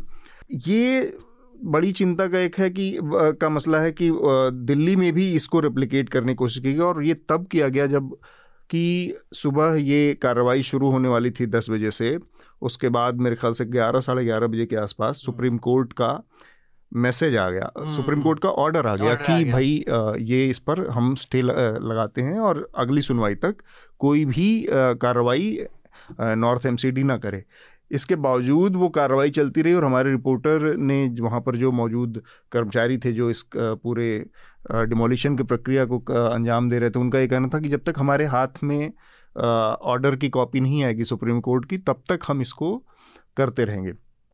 और बड़ी दिलचस्प में ये क्योंकि कॉन्टेक्स्ट के ज़रिए से ये चीज़ अपने श्रोताओं को बताना ज़रूरी है कि ये बारह साढ़े बारह बजे तक चलता रहा इसके बाद भी। इसका एक और हिस्सा मैं थोड़ा सा बताना चाहूँगा। एक तो मैं कुछ बाइट्स देख रहा था लोगों की जिनके शॉप्स डिस्ट्रॉय है तो वहाँ पे एक मस्जिद के जस्ट बाजू में एक मोटरसाइकिल रिपेयर का शॉप था। उसका कहना ये था कि वहाँ पर बुलडोज़र सुबह से खड़े थे लेकिन वो पूछ रहे थे क्यों है? क्यों आए हैं? एक्सेट्रा तो वो बोल रहे थे कि यहाँ पे कचरा हटाने आए बाजू में ही नाला है वहाँ पे वो कचरा हटाने के लिए वो बुलडोजर खड़े थे। और उस उन लोगों को एक भी नोटिस नहीं दिया कोई नोटिस नहीं। कोई वार्निंग नहीं दिया गया। और उनका कहना यह है कि भैया अगर हमको एक दो घंटे दे देते तो हम अपना सामान तो निकाल लेते। हम्म। एक पनवाड़ी जब जा रहा था वहाँ पे और बोल रहा था कि मुझे दुकान खोलने दो मेरा सामान है अंदर तब सुना नहीं बुलडोजर से ये कर दिया उसकी दुकान तहस नहस कर दी। तो ये इस तरीके का एक तरीके का घिनौना जो व्यवहार है वो मुझे तो, समझ में तो भी नहीं आता का भी पालन नहीं है कि आप नॉर्मली 48 घंटे तीन दिन या चार दिन का एक प्रायर नोटिस देते हैं अतिक्रमण की नॉर्मल हाँ, हाँ, हाँ। प्रक्रिया है ना इसको गिराने के दूसरा ये कि साढ़े बारह बजे तक ये कार्रवाई करीब बारह सवा बारह साढ़े बारह बजे तक चलती रही और अचानक से उस कार्रवाई को रोक दिया गया। ये और तब जब पूछा गया तो उन्होंने कहा था कि हमारे पास अब सुप्रीम कोर्ट का ऑर्डर आ गया है। हाँ। और ये इतनी दिलचस्प चीज़ है कि जहाँ पर रोका गया उस कार्रवाई को डिमोलिशन की कार्रवाई को इंक्रोचमेंट के वहाँ पर एक मंदिर था हम्म। और आप लोगों को ध्यान हो तो जहाँ पर ये सारा विवाद 16 अप्रैल को हुआ था वहाँ पर एक मस्जिद के सामने मंदिर के ऊपर कई तरह की बातें आई कि भाई मंदिर के ऊपर कुछ लोग भगवा फहराने की कोशिश कर रहे थे या वहाँ पर नारेबाजी करने लगे खड़े होके अग्रेसिव और इफ्तार का टाइम था नमाज़ का टाइम था क्योंकि रमज़ान भी चल रहा है तो जिसकी वजह से क्लैशेज हुए वट जो भी उस दिन हुआ उसके बाद की बात उस मस्जिद के गेट को भी गिरा दिया गया हम्म, हम्म। आज डिमोलिशन में लेकिन मंदिर के सामने जाकर रुक गया गया और उस मंदिर को आप देखेंगे तो बहुत साफ़ दिख रहा है कि मंदिर ने सड़क का एक हिस्सा इंक्रोच करके परमानेंट हाँ। स्ट्रक्चर खड़ा कर रखा है वहाँ रुक ये जो है जो सिस्टम के अंदर या जो लोग जो ज़िम्मेदारी ज़िम्मेदारी वाले पदों पर बैठे लोग हैं उनके अंदर जो एक एक पक्षपात की भावना है या जो कम्युनल वो है नज़रिया दिख रहा है हर मौके पर हर घटना के बाद उसके ऊपर मैं बात करना चाह रहा हूँ। आनंद सबसे पहले मैं जानना चाह रहा हूँ आपका कि ये जो सिस्टम के अंदर है इस बा, कई बार दिख चुकी है बहुत नियमित अंतराल पर अब दिखती जा रही है। ये किसी किस्म के जिसको कहते हैं कि एक इरोजन की या एक सड़न की का इशारा है? देखिए पहले तो इसको केस बाय केस देखना होगा कि प्रत्येक केस में अलग है या एक ही कंसिस्टेंट है। जी। आ, दूसरी बात है कि आ, चूँकि प्रत्येक केस को देखना होगा कि तो उसके डिटेल्स जो हैं डिटेल्स काफ़ी होने चाहिए उसके लिए, उतना, उतने डिटेल्स पे मुझे पकड़ है नहीं। तीसरी बात है कि ये जो प्रशासनिक तौर पे जो जैसे आप बता रहे हैं प्रक्रिया का पालन नहीं किया गया, ये ये सब जो है एक शॉर्ट टर्म जो है एक मेजर हो सकता है, लेकिन पॉलिसी नहीं हो सकती। जैसे बुलडोजर चलाना वगैरह ये सब क्या है कि बहुत पहले कुछ कड़क डिस्ट्रिक्ट मजिस्ट्रेट्स या सुपरिंटेंडेंट ऑफ़ पुलिस वगैरह ये सब जो है तात्कालिक मेजर्स लेते थे। उसके कुछ रफ एजेस भी होते थे कि ये कर दो, ये कर दो, ये मैसेज जाएगा, वो मैसेज जाएगा। और उसका उसका पब्लिक सपोर्ट भी होता था क्योंकि प्रशासन जो है इतने भारत में इतने स्फेयर्स में गायब रहती है कि कोई भी वो कानून संगत हो या ना हो प्रशासन की विजिबिलिटी से ही लोग बहुत लोग आल, आलादित हो जाते हैं कि कुछ हो रहा है। तो लेकिन ये ये सब एक शॉर्ट टर्म मेजर है। ये नीति के स्तर पर इसे एलिवेट नहीं किया जा सकता है। कि कि अब कोर्ट में जाएगा चैलेंज होगा इसकी वैधानिकता चैलेंज होगी कोर्ट ने स्टे ऑर्डर लगा दिया है। अभी खारिज नहीं किया है कि एंटी एनक्रोचमेंट ड्राइव लीगल था या नहीं लीगल था, लेकिन अभी अब उसमें जाएगा और फिर हो सकता है खारिज भी कर दे। तो जो ड्यू प्रोसेस है, जो ड्यू प्रोसेस है, वो जो है, उसको समय देना चाहिए और जो इसमें क्या है कि आपकी कार्रवाई गुड इन लॉ होनी चाहिए। बट लेकिन किसको समय देना चाहिए? क्या? आपने कहा कि समय देना चाहिए प्रोसेस को समय देना चाहिए पर किसको समय देना समय प्रशासन शासन का समय हाँ, देना शासन दो हाँ। चीज़ें हैं मेघना इसमें आनंद मैं आपको रोक रहा हूँ। एक तो ये है कि जो आपने कहा कि इस तरह की कार्रवाइयाँ जैसे प्रशासन या शासन जब काम करता दिखता है तो लोगों को बहुत वो अच्छा लगता है कि भाई कहीं तो दिख रहा है। वो एक ऐसा हिस्सा है कि जिसको हम जस्टिफाई उस तरह से नहीं कर सकते क्योंकि कोई भी इस तरह की जो कार्रवाई होती है वो एडमिनिस्ट्रेशन की तरफ़ से नहीं होती है आप इंक्रोचमेंट की कार्रवाइयाँ हमेशा जो सिविल अथॉरिटी है हम्म। चाहे वो प्रधान होगा गाँव का चाहे वो नगर निगम का चेयरमैन होगा मेयर होगा निगम का टाउन एरिया का चेयरमैन होगा उसकी कंसेंट के बाद ही इस तरह की कोई कार्रवाई शुरू होती है और उसमें भी वो जो प्रोसेस की बात है कि भाई उसमें आपने टाइम दिया कि नहीं दिया। दूसरी बात, आप कह रहे हैं कि बहुत केसेस की डिटेलिंग में नहीं जा रहे हैं आप, वो जो कि एक ठीक बात है कि भाई आपको केस दर केस उसके नुआंसेस नहीं पता हों। इन जनरल जब आप देखते हैं कि कानूनी प्रक्रियाओं का पालन किए बिना एक एक पॉलिटिकल मैसेजिंग का टूल बन गया है बुलडोजर कहीं कुछ होता है, दंगा हुआ, फसाद हुआ, बवाल हुआ और एक पोलराइज माहौल है तो वहाँ पर सीधे सीधे जब आप बुलडोज़र खड़ा देखते हैं, तब आपको लगता है कि भाई, ये गैर कानूनी तरीका है किसी भी तरह के कोर्ट कचहरियाँ और तमाम जो लीगल प्रोसेस हैं, उनको बाईपास बाईपास किया जा रहा है, बिना किसी अथॉरिटी के, बिना किसी एविडेंस के, सिर्फ़ शक के आधार पर आरोपों के आधार पर लोगों को सूली पे चढ़ाया जा रहा है मतलब किसी का घर गिरा देना बहुत दूर से देखने में हाँ। उसकी इंटेंसिटी का अंदाज़ा ना हो लेकिन अगर हम थोड़ा सा उसमें सेंसिटिव तरीके से देखें तो ये बहुत गंभीर मसला है देखिए प्रशासनिक स्तर पर जो है जिला में जो नगर इकाई है वगैरह लेकिन जो प्रशासनिक ऑर्डर जो है डिस्ट्रिक्ट मजिस्ट्रेट का जिला स्तर पर एंटी इंक्रोचमेंट में फाइनल ऑर्डर में मेरे समझ से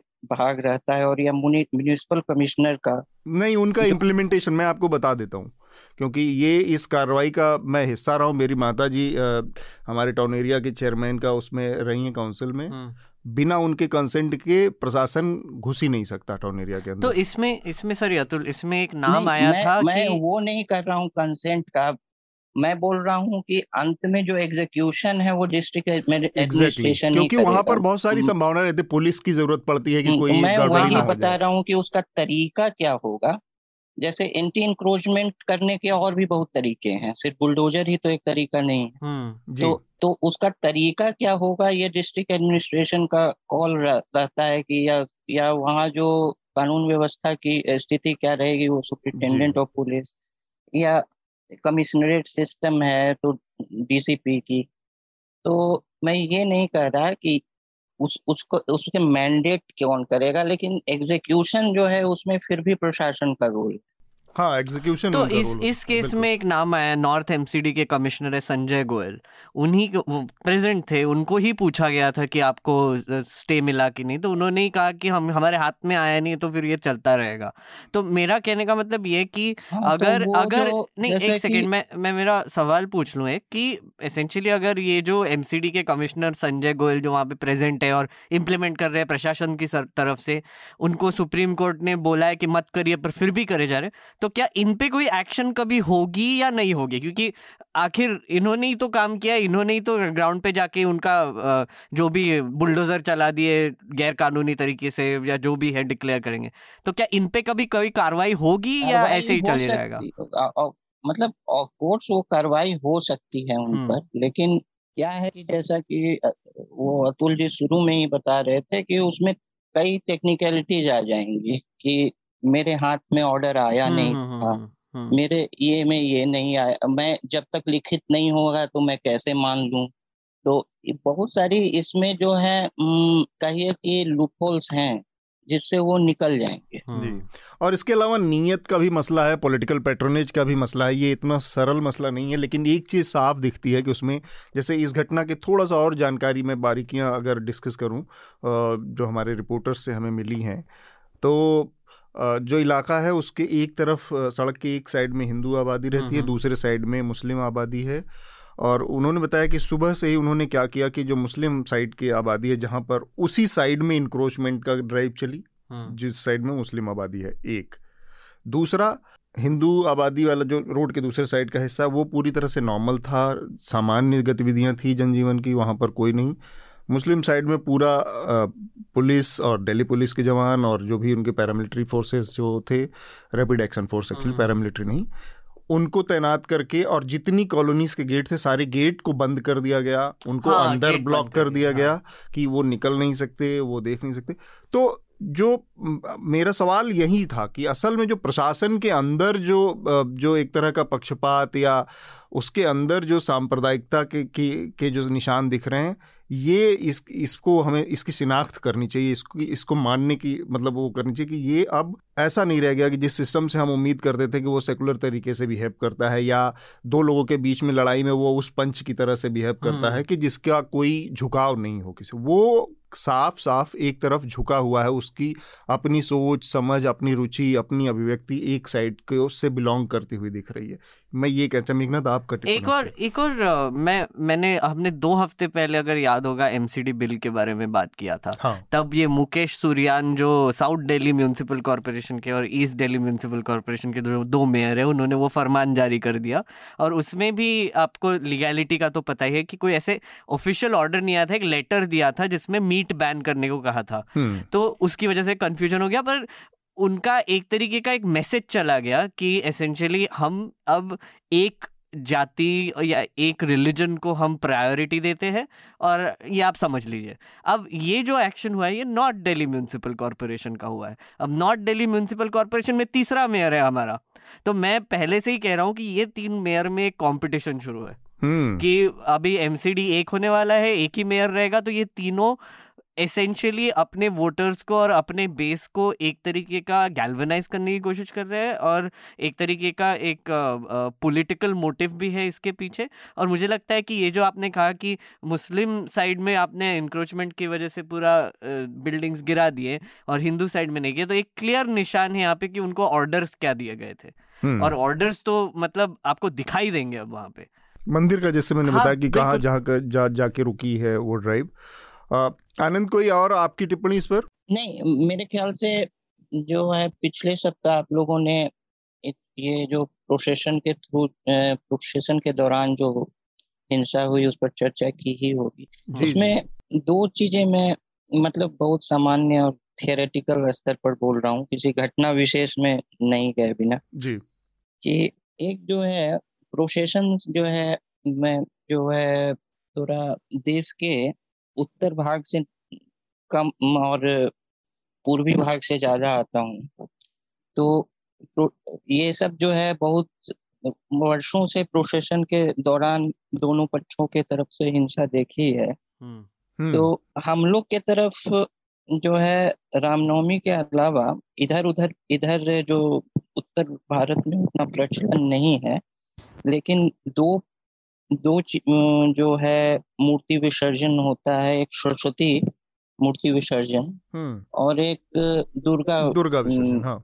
विसर्जन जो कि यहाँ नवरात्रा वगैरह होती है लेकिन उसकी संस्कृति यहाँ नहीं है हाँ। मतलब इन सब की दुर्गा पूजा की तो ये सब हिंसा का कारण वहाँ बहुत समय से रहा है उसमें एक हेजहॉग थियरी जो है जो सिगमेंट फ्राइड से लिया है। बहुत लोगों ने कम्युनिटी इंटर कम्युनिटी वायलेंस में इसको समझाते हैं कि जैसे हेजहॉग जो एनिमल होता है उसको रात में कह दिया गया कि सब साथ रहो रात बितानी है ठंडी रात है।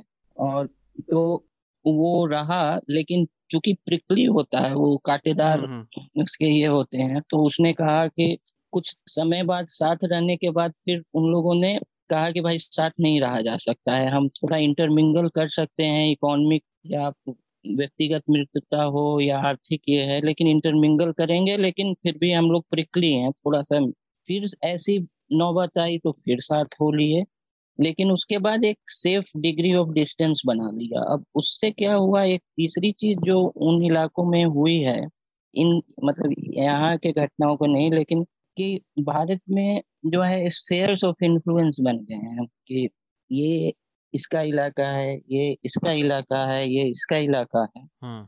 और उसमें जो जो इम्बॉल्डन हुआ है जो पॉलिटिकल फोर्सेस से तो अब पॉलिटिकल फोर्सेस से इम्बोल्डलमेंट से क्या हुआ है कि अब जैसे प्रोवोकेशन तो अब पहले तो एक इलाके से गुजर जाना ही एक प्रोवोकेशन है। अब ऊपर से अब उपद्रवी तत्व जो है प्रोवोकेटिव नारे दे रहे हैं कुछ गालियाँ भी दे रहे हैं। तो अब ये पॉलिटिकल इम्बॉल्डमेंट से भी हुआ है पॉलिटिकल मोबिलाइजेशन से भी। तो इन इस तरह से जो है जो पहले से ही जटिल स्थिति थी वो और जटिल हो गई। हम्म, हम्म ठीक बात। मेघना नहीं आनंद ने बिल्कुल सही कहा कि आ, मतलब झगड़े तो होते थे पहले मतलब प्रोसेशन यहाँ से मत लेकर जाओ वहाँ से मत लेकर जाओ कुछ कुछ अच्छे एग्जाम्पल्स की भी आपने पिछली बार हाँ. मेंशन भी किया था कि रामनवमी के टाइम पे जब यात्रा निकलती थी तो मुस्लिम्स जूस बांटते थे या पानी देते थे प्रोसेशन को और काफ़ी इस बार भी वीडियोस लखनऊ के लखनऊ के हनुमान जयंती पर पूरे लखनऊ पुराने लखनऊ में हम्म। पूरे लखनऊ में निकलता है और वो परंपरा डाली है जानते हैं किसने हम्म। वाजिद अली शाह की डाली हुई परंपरा है और आज भी हम्म। वहाँ पे जितने भी हनुमान जयंती की झांकियाँ निकलती सब मुसलमान निकालते हैं हम्म। तो ये है तो जैसे मेघनाथ जैसे महाराष्ट्र से आते हैं हम्म। तो मुंबई में जैसे मुंबई में कहीं कहीं इलाकों में ये जो गणेश विसर्जन को लेकर होती थी यह तो तनाव रहता था सुकेतु मेहता की किताब जो मुंबई पे मैक्सिमम सिटी है हम्म। उसमें उन्होंने ज़िक्र किया है कि कैसे दोनों जो समुदायों की कमेटियों ने इसे सुलझाया है कई जगह हम्म, हम्म। exactly. मतलब नहीं तो हमारी हमने ये बात भी ये पिछले हफ़्ते हमारी बातचीत कही था कि जो प्रशासन की भूमिका रहती थी वो एहतियातन पहले से एंटिसिपेट करके शांति कमेटियाँ होती थी बैठा लेता था रूट तय हो जाते थे कि किस रूट से जाना है ये सारी चीज़ें अभी पूरी तरह से एबसेंट हैं और प्रशासन को इवन लोग अब एक बहुत छोटी सी चीज़ होती थी कि भाई उसकी अनुमति ली जाती थी कि भाई हमें प्रोसेसन निकाल रहे हैं उसका परमिशन है कि नहीं है। सब कुछ दरकिनार कर दिया जाता है और उस पर कार्रवाइयाँ भी नहीं होती। तो प्रशासन जो का, का जो नज़रिया है या रवैया है वो भी बहुत वही सबसे ज़्यादा चिंता में डालता है कि वो ना तो शांति कमेटियों की पर वो करता है चिंता करता है ना वो रूट जैसी तय तय करने जैसी चीज़ों में इन्वॉल्व हो रहा है ना परमिशन जैसी चीज़ों पर कड़ी कार्रवाई कर रहा है और जब कुछ हो जाता है इसके बाद और वीडियो और इस तरह की चीज़ों में जाए तो फिर और भी चिंताजनक स्थिति आती है कि पुलिस वाले ही कहीं पत्थरबाजी में इन्वॉल्व हम्म। रहते हैं तो कहीं पुलिस वाले ही एक तरफा लाठी चला रहे हैं या उन्हीं के सामने खड़े होकर कुछ लोग उल्टे सीधे काम कर रहे हैं पुलिस वाले उसको उसको चुपचाप देख रहे हैं तो ये इस पर ये जो समस्या है जो सिस्टम में सड़न आ रही है उसकी बात हो रही थी उसी और हमारे यहाँ पे भी मतलब मैं तो नागपुर से आता हूँ और जैसे कि आनंद ने कहा कि महाराष्ट्र में गणपति विसर्जन का बहुत बड़ा ट्रेडिशन है मतलब पंडाल लगाते हैं दस दस दिन के। तो हमारे यहाँ पे पास में ही मतलब लोकेलिटी में सबसे बड़ी मूर्ति जो रहती थी वो एक मुस्लिम शॉप ओनर लगाता था। हमारे कॉलोनी में जो गणपति बैठता था तो हमारे प्रेसिडेंट मुझे लगता है मैं जब बच्चा था तो दस साल के लिए एक मुस्लिम प्रेसिडेंट थे वो पूरा ऑर्गेनाइजेशन करते थे दर बदर भाग के मूर्ति ला के सब कुछ सेटअप वगैरह करते थे सब कुछ होता था। और मतलब एक तरीके का बचपन में ये देखा है हमने कि ऐसे कोई हिंदू मुस्लिम करके मतलब हर दिन की घटना नहीं थी जैसे हर दिन की घटना नहीं थी। और वैसे ही ईद में वो भी घर आते थे और ये मतलब बहुत क्लीशे बात बोल रहा हूँ मैं लेकिन सही में आँखों से देखा है right and when you see something like this happening और फिर अभी आप जो ये तरीके का जो व्यवहार है कि आप मस्जिद पे चढ़ के गाली मार के भगवा लहरा के क्या अचीव करना चाहते हो मुझे समझ में नहीं आता। मतलब आपके लिए मंदिर बन रहा है तो वहाँ पे जाके नाचो आप। मतलब यहाँ पे आप मस्जिद पे ही जाके आपको क्यों सेलिब्रेट करना Actually, है वो पॉलिटिकल जो तबका है जिसने एक एक, एक कुंठा भी बहुत लंबे समय से भरी गई हिंदुओं के अंदर और उस कुंठा का ये प्रकटीकरण है बहुत विभत बहुत गंदा है और, और उसमें एक सोशल मीडिया विजिबिलिटी का भी है। ऐसा हाँ। नहीं है कि ऐसा ऐसा कुछ yes, करके yes. उसको छिपाने की कोशिश की जाएगी। नहीं नहीं। उसको और प्रदर्शित करके और कुछ जैसे कुछ संगठनों के आँख में चढ़ना कि भाई हम हाँ। भी अब फुट सोल्जर हैं रिक्रूटमेंट के लिए तैयार हैं तो ये बिल्कुल और ये ऐसा हो गया है कि रास्ते पे हम मुसलमानों को सबक सिखाएँगे और सोशल मीडिया पे लिबरल्स को हम सबक सिखाएँगे तो दोनों तरीके से हम करके दिखाएँगे। पॉपुलैरिटी का भी है कि हाँ। थोड़ा सा लोगों की नज़रों में आएँगे और नहीं और ये भी है ना कि ये ये भरोसा कहाँ से आता है? ये भरोसे के पीछे भी एक वजह है क्योंकि जो पॉलिटिकल अभी रूलिंग क्लास है पॉलिटिकल क्लास है वो इन सब चीज़ों को रिकॉग्नाइज भी करता है उसको पुरस्कार भी देता है। हम्म, पुरस्कार देता उसको, है उसको वो इस अदरवाइज़ अगर वहाँ पर ऊपर से ही इन चीज़ों को ऊपर डंडा चल जाए जैसे बहुत महत्वपूर्ण चीज़ है बहुत बेसिक चीज़ है आप किसी भी मुख्यमंत्री का बयान देख लीजिए जाके। कहीं पे भी आपको जैसे इस तरह की घटनाओं में सामान्य प्रक्रिया होती थी कि भाई जो लीडर्स होते थे बड़े नेता होते थे उनकी तरफ़ से कि हम अपील सबसे कहते हैं कि सारे लोग अब शांति बनाए रखें प्यार मोहब्बत भाईचारा ये बनाए रखें अमन के शांति के हम्म। पैगाम जो होते हैं आप देखिए कि नेताओं का टोन ही बदला हुआ है। हर नेता धमकी की भाषा में शिवराज सिंह चौहान का भाषण आप ट्वीट देख लीजिए दंगे के बाद। कहीं अपील नहीं मिलेगी। एक सिंगल अपील नहीं उस आदमी ने शांति की अपील की हो। सिवाय धमकाने के कि ये कर देंगे घर तोड़ देंगे ये कर देंगे जिसने नज़र उठाई उसकी आँख तोड़ देंगे फोड़ देंगे ये कर हाँ। देंगे घर कुर्क कर लेंगे ये सेम यही लैंग्वेज आप योगी आदित्यनाथ की देखेंगे हर हर ट्वीट में हर बयान में जो धमकी है। तो ये भी चीज़ ये पूरा पूरी तरह से मिसिंग हो गया तो ऊपर से ही जब आप इसको पैटर्नाइज कर रहे हैं ये एक आपने जो रिवॉर्ड सिस्टम की बात की वो बहुत इंटरेस्टिंग हम वो पिछले ही मीटिंग में इसकी बात कर रहे थे।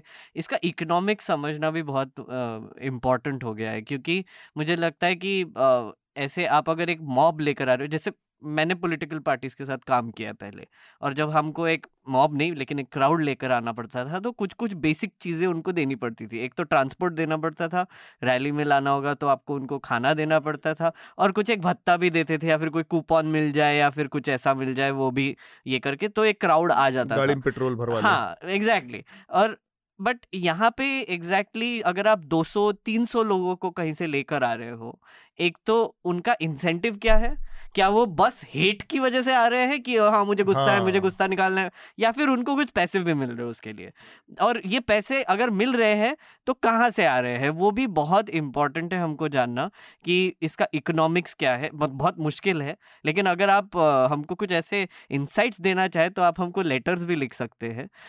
आप हमें लेटर्स लिख सकते हैं news laundry dot com slash podcast dash letter letters पर। हाँ. और uh, उसका लिंक हम नीचे दे देंगे। और podcast at news laundry dot com पर आप ईमेल भी कर सकते हैं। बस सब्जेक्ट में आप एनएल चर्चा लिख दीजिए और प्लीज़ अगर आप हमें समझा पाए कि इकोनॉमिक्स कैसे चलता है हेट का हाँ। कुछ आपके इंसाइट्स भी होंगे कुछ हम्म। वाकई अगर हालाँकि हमको ये मालूम है हम ये मान के चलते हैं कि जो न्यूज़ लॉन्ड्री का जो हमारा व्यूअर है या हमारा जो लिसनर है वो बहुत अवेयर है। हम्म। इसके बावजूद अगर आप लोगों ने किसी हेट कार्यक्रम में जाने अनजाने ही पार्टिसिपेट किया हो देखा हो समझा हो तो अपने उस इकोनॉमिक अनुभव को ज़रूर साझा कीजिए। आनंद कुछ और आपके दिमाग में है या फिर हम अगले विषय की तरफ़ बढ़े? मैं मैं इसमें सिर्फ़ ये जोड़ूँगा कि जैसे कि हेट एंड लव जो है वो जैसे कि बहुत मोरल एलिवेशन हाँ। दे देता है भावनाओं को। इतनी कई कई लोग इसमें जो शामिल हैं उनमें इतनी मतलब प्रगाढ़ भावनाएँ न घृणा की है न प्रेम की। तो वो मैं कहूँगा लंपेनाइजेशन एक मिस्चीव एग्जैक्टली exactly. तो लंपेनाइजेशन बहुत इंपॉर्टेंट चीज़ है हाँ लंपट लंपटपना जो है आवारागर्दी जो और मिस्चीफ मिस्चीफ तो आ, मैं कोई हेट या लव के दृष्टि से हर चीज़ को नहीं लेकिन मिस्चीफ और लंपेनाइजेशन का एक मुख्य मतलब एक कई जो स्प्लिंटर ऑर्गेनाइजेशंस भी बन गए हैं हम्म। कि छोटे छोटे गुट बन गए हैं और लंप, लंपट तत्व तो आ गए हैं ये सब भी है जो है ना तो क्या है कि हेट लव में बोल, बोलने से क्या होता है कि अचानक आपने एक मोरल सुपरियोरिटी ले ली कि भाई हम लव के साथ हम्म। ये तो ये तो वैसे ही हो गया कई चीज़ें फिर कई चीज़ें आप विश्लेषण चीज़ों का नहीं कर हाँ। ये तो वैसे ही हो गया ना अतुल की कॉलेज के टाइम पे आ, कोई अगर झगड़ा चल रहा होता था हम्म। कि एक दो लड़के मारा मारी कर रहे तो आ, दो तीन पुट्टे और आ जाते थे चलो हाथ धो के आते हाथ साफ़ करके आते और वो भी हाँ। लग जाते थे मारा बस इसमें बस एक ही करेक्शन है मेरा आनंद आपने जो कहा इसमें कोई शक नहीं कि लंपिनाइजेशन आवारागर्दी का एक बड़ा हिस्सा है इसमें फिर भी मेरा ये कहना है कि कुछ लोग हैं जो कम से कम जो लीड कर रहे हैं उस मॉब को जो ऑर्गेनाइज कर रहे हैं वो लोग सिर्फ़ और सिर्फ़ पॉलिटिक्स की वजह से हम्म, नफरत की वजह से हेट की वजह से ड्रिवन होके आते हैं। ऐसा हम नहीं कह सकते कि पूरा का पूरा झुंड हनुमान जयंती लेके निकल रहा है और हम्म। मस्जिद के ऊपर चढ़ के झंडा फहरा रहा है बिना किसी पॉलिटिकल या बिना किसी मोटिवेशन मोटिवेशन के, के पॉलिटिक्स तो में मान सकता हूँ और कुछ लोगों में घृणा भी मान सकता हूँ लेकिन एग्जैक्टली हम्म, कुछ लोगों में। ले, लेकिन जो भी पॉलिटिशियन होगा वो न वो लव और हेट से फ़ील्ड है ये भी ज़रूरी। पॉलिटिक्स तो सब करेंगे। बहुत ऐसे कार्यकर्ता हैं और नेता हैं जिनको जिस पार्टी में कहिएगा कि अवसर है वहाँ चले जाएँगे। तो वो एक अलग चीज़ है। और लव और हेट दोनों से ड्रिवन होना एक बहुत अलग चीज़ होती है। बहुत वो खैर वो थोड़ा एब्स्ट्रैक्ट चीज़ों में हम लोग चले हाँ, जाएँगे। हम थोड़ा दूसरा ही विषयांतर बहुत दूसरा हो जाएगा। अपने पिच पे ही बने रहते हैं और अगले विषय पर मेरे ख्याल से बढ़ते हाँ। जो कि प्रशांत किशोर का मसला है। प्रशांत किशोर क्या कहते हैं? अंग्रेज़ी में उसके लिए एल्केमिस्ट है एक शब्द।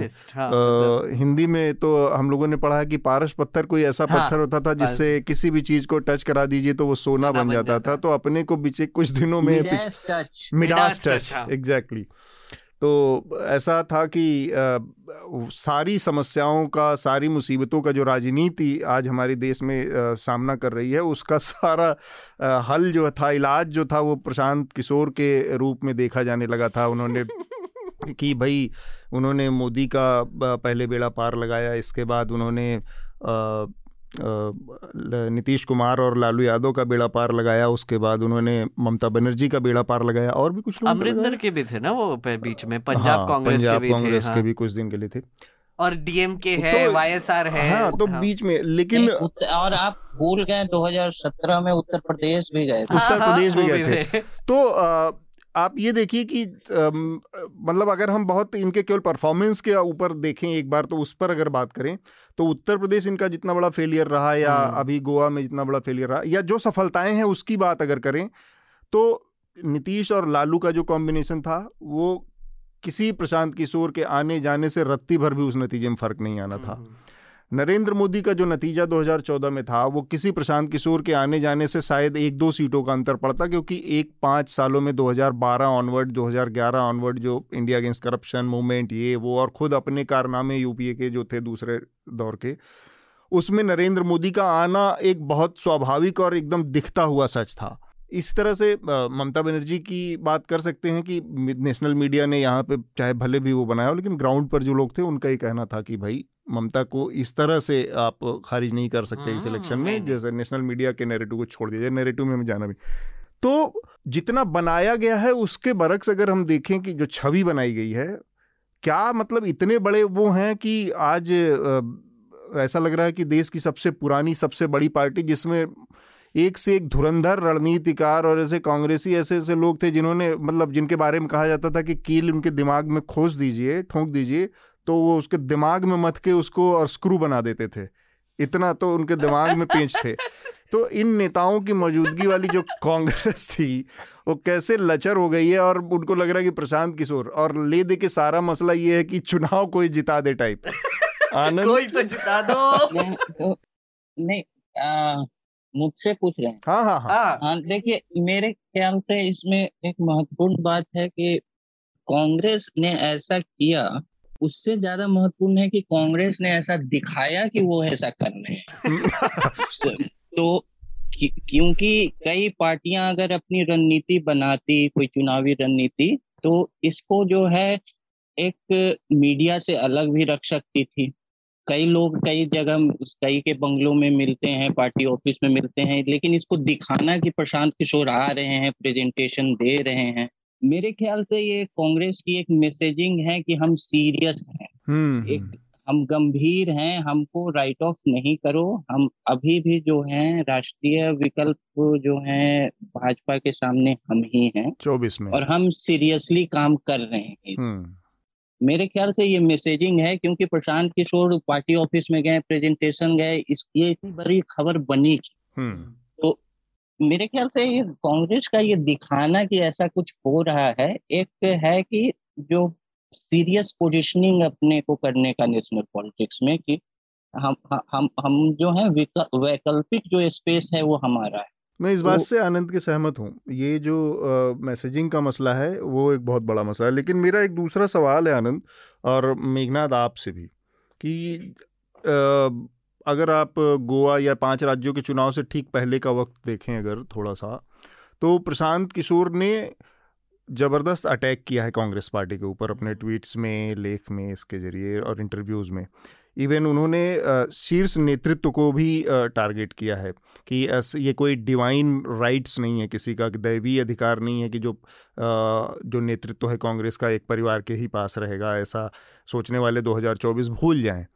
तो और कांग्रेस की अब तक की जो परंपरा रही है जो अब तक की उनकी संस्कृति रही है जो हमने देखा है उसमें कम से कम परिवार के ऊपर अटैक करने वाला तो सरवाइव नहीं कर पाया है। हम्म। इसके बावजूद प्रशांत किशोर के मामले में हम देख रहे हैं कि तीन चार पाँच महीनों के अंदर में ही कांग्रेस मतलब टॉप जो फैमिली है वो प्रशांत किशोर को अकोमोडेट कर रही है। इतने सीरियस स्टैंड के बाद इतने कठोर बयानों के बावजूद। तो इसको कैसे हम इसकी व्याख्या कैसे कर सकते हैं? क्या ये है कि वास्तव में परिवार बहुत कमज़ोर हो गया है और अंदर से रैटल्ड है? बुरी तरह से अपनी पॉलिटिकल पोजिशनिंग कमज़ोर होने की वजह से? या फिर और भी कोई दूसरी व्याख्या हो सकती है? um, एक एक बहुत इंटरेस्टिंग चीज़ सोच रहा था मैं कि अगर आप दो पर्सपेक्टिव से देखेंगे इसको एक तो कांग्रेस की पर्सपेक्टिव जैसे आनंद ने बता दिया है कि उनको दिखाना है कि कुछ कर रहे हैं। जैसे uh, हमने इस पे बात भी की थी कि जो पाँच राज्यों के रिजल्ट्स आए थे उस दिन नरेंद्र मोदी ने एक बहुत बड़ा स्पीच दिया यहाँ पे दिल्ली हेडक्वार्टर से। उन्होंने तो 2024 की कैंपेनिंग ही शुरू कर दी राइट अगले दिन गुजरात भी जाकर रोड शो हाँ हाँ और गुजरात में जाके रोड शो किया। वैसे ही अरविंद केजरीवाल और भगवंत मान भी उसी वीक पहुँच गए और उन्होंने भी एक रोड शो कर दिया। कांग्रेस क्या कर रहा था? कांग्रेस क्या सीडब्ल्यूसी का मीटिंग कर रहा था और रिजाइन करेंगे, नहीं करेंगे, खुद को एप्लीकेशन देके रिजेक्ट कर रहे थे। तो अभी आई थिंक उनको एक बहुत बड़ा परसेप्शन बैटल जो है वो पहले उनको जीतना है। तो उसके लिए उनके हिसाब से प्रशांत किशोर आ रहे हैं और हमको सब कुछ वोट दिला देंगे एक्सेट्रा मुझे लगता है यही एक कैलकुलेशन है वहाँ पे। दूसरी चीज़ अगर आप प्रशांत किशोर के पर्सपेक्टिव से देखेंगे तो मैंने पहले भी कहा है, बहुत पहले भी कहा है कि प्रशांत किशोर एक तरीके के आप पायोनियर भी बोल सकते हैं। पॉलिटिकल कंसल्टिंग के इंडिया में। और जब पहली बार जब वो मोदी के पास आए थे, उसके पहले वो डब्ल्यू में काम कर चुके हैं और उसके बाद उनको एक आई थिंक चाय की चर्चा का जो आइडिया था, वो प्रशांत किशोर से आया था और वाइब्रेंट गुजरात में भी उन्होंने कुछ काम किया था और वो दो चीज़ें उनको क्रेडिट दी जाती है। बट ओवरऑल ब्रांडिंग का या फिर ओवरऑल जो आपने कहा कंडीशन जो थे जब इंडिया अगेंस्ट करप्शन मूवमेंट चल रहा था एक्सेट्रा तो मुझे लगता है Prashant Kishor always likes to be in the right place at the right time कभी कभी गलती हो जाती है, जैसे 2017 में यूपी में गलती हुई थी उनसे। उन्होंने वो असेसमेंट नहीं किया कि कौन जीत रहा है, कौन ये कर रहा है। वो कोई भी क्लाइंट लेने से पहले एक लंबा सर्वे करते हैं। और जो भी जीतने वाला है उसके पास जाके वो बेसिकली प्रेजेंट करते हैं और कहते हैं कि भैया हम आपकी मदद करेंगे। और उसकी वजह से उनकी एक टीम लगा के जो भी कैंपेनिंग के आइडियाज़ दे के करते हैं। अब उनकी ऑर्गेनाइजेशन भी ऐसे ही काम करती है कि उनका एक या दो आदमी हर कैंडिडेट के साथ घूमता है कैंपेनिंग uh, करते वक्त और उनको एडवाइस करते रहता है कि आपको ये कहना है आपको वो करना है आपको ये करना है वो करना है जो भी डेटा रिसर्च एडवर्टाइजमेंट जो भी करना है वो कर वो हेल्प करते हैं। अब वो उनका काम है। तो अब अगर आप देखेंगे कि कांग्रेस को अगर उन्होंने अब चुना है तो एक तरीके का उनका रेपुटेशन भी बन गया है ना कि आप ये सर्वे करते हैं फिर आप देखते हैं कि कौन जीत रहा है और फिर उसके साथ आप चले जाते हैं। और आपने एक रेपुटेशन बना लिया है तो फिर कांग्रेस के हिसाब से ये अच्छा है और आ, उनके रेपुटेशन की वजह से ही मे बी शायद उनके सीट्स में कुछ फ़र्क पड़ जाए। हम्म। आनंद आपसे मेरा वही सवाल कि पार्टी जो जो टॉप फैमिली के साथ जो रिश्ते रहे हैं अब तक लोगों के वो प्रशांत किशोर के मामले में थोड़ा सा गिरते हुए दिख रहे हैं तो उसका पैमाना थोड़ा कमज़ोर होता दिख रहा है। मतलब आपका कहना है गांधी परिवार उनको जी जी। मतलब उनके आलोचना को भी सहन कर रही बिल्कुल। हम्म, हम्म।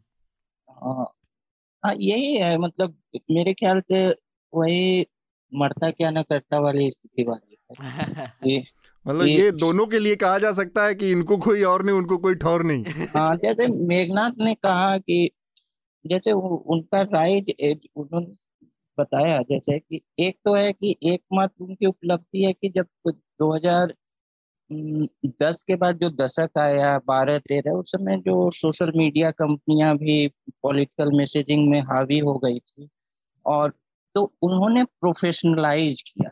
इन इन टेक्नोलॉजिकल टूल से वोटर तक कैसे पहुँचा जाए उसको एक प्रोफेशनल रूप जो है आईपैक ने आईपैक शायद नाम है हाँ।, एक प्रोफेशनल जो जामा पहनाया उन्होंने ये एक मात्र उनकी उपलब्धि है तो गांधी परिवार पे मैं आऊँगा और जब वो ए, बिहार गए तो उन, उन्होंने बिहार में आपको पता ही होगा कि जेडीयू में राजनीति में भी वो आए। हाँ। बिल्कुल हाँ। और, और राजनीति में आए वहाँ उनकी दाल गली नहीं। एक तो वो जो जाति से हैं ब्राह्मण जाति से हैं तो वो अब बिहार में कोई ऊँची जाति का कोई शीर्ष नेतृत्व ले ले अभी आगे कई कई दशकों में ये नहीं बन पाता। हम्म। तो ओ, किसी भी पार्टी का ये ये संभव नहीं है। और दूसरी बात है कि जेडीयू के अंदर ही जो उनको फास्ट फॉरवर्ड नीतीश जी ने कर दिया सीधे वाइस प्रेसिडेंट बना दिया वो जेडीयू की हैरकी को और उसमें जो पुराने वार्ड हॉर्सेज हैं उनको ये फलाने उनको उन्होंने समाप्त कर दिया हम्म।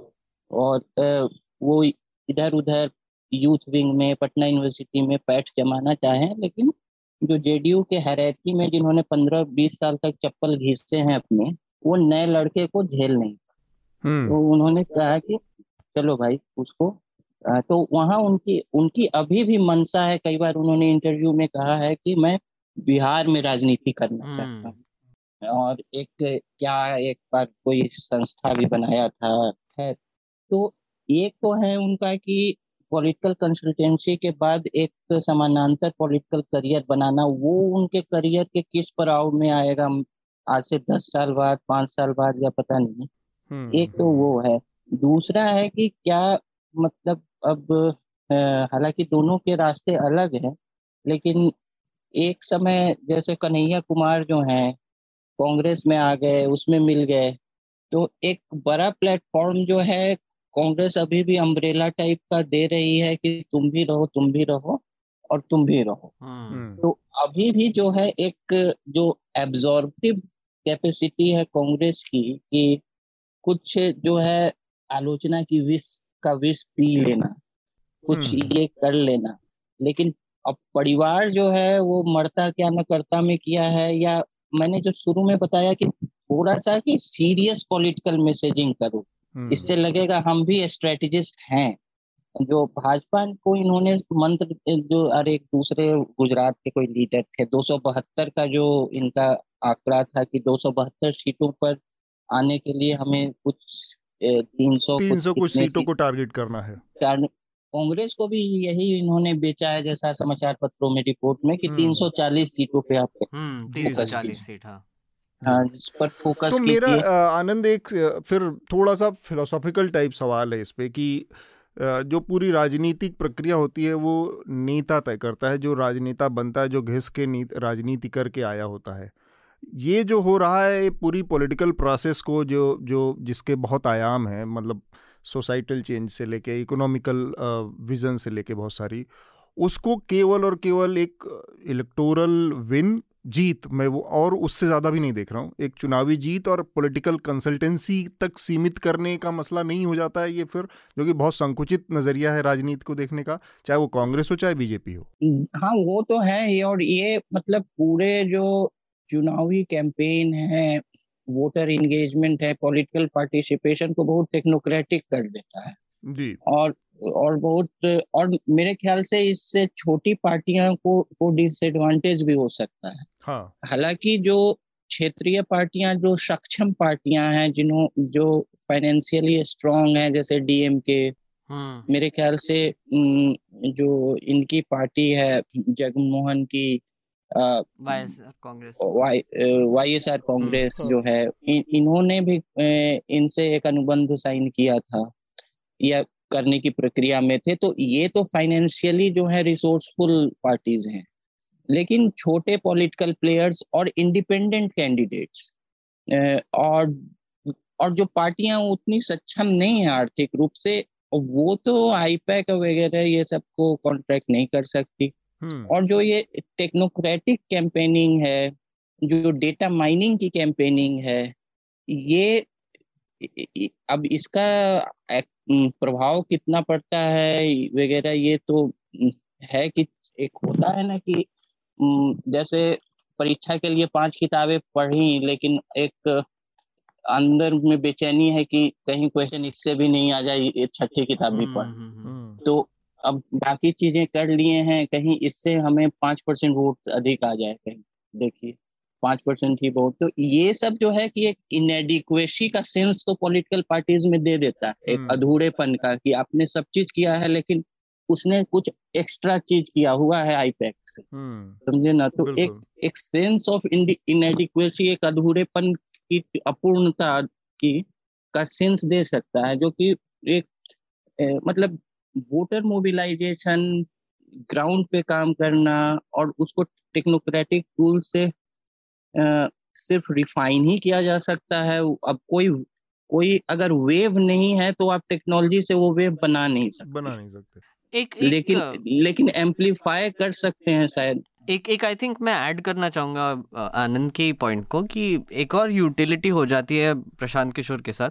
जितने भी मैंने लीडर्स के साथ काम किया पॉलिटिकल लीडर्स के साथ काम किया है, उनको एक चीज़ की बड़ी वैल्यू रहती थी कि कोई भी एक ऐसे आदमी मिल जाए हमको जो बस हाँ में हाँ मिलाने वाला आदमी ना हो और हमको बताते रहे कि एसेंशियली हमसे गलती कहाँ हो रही है और सीधा मुँह से बताए कि बॉस ये गलती हो रही है आपसे बस आ, बस कीजिए या फिर जो भी है। अब वो करे ना करे दूसरी बात है।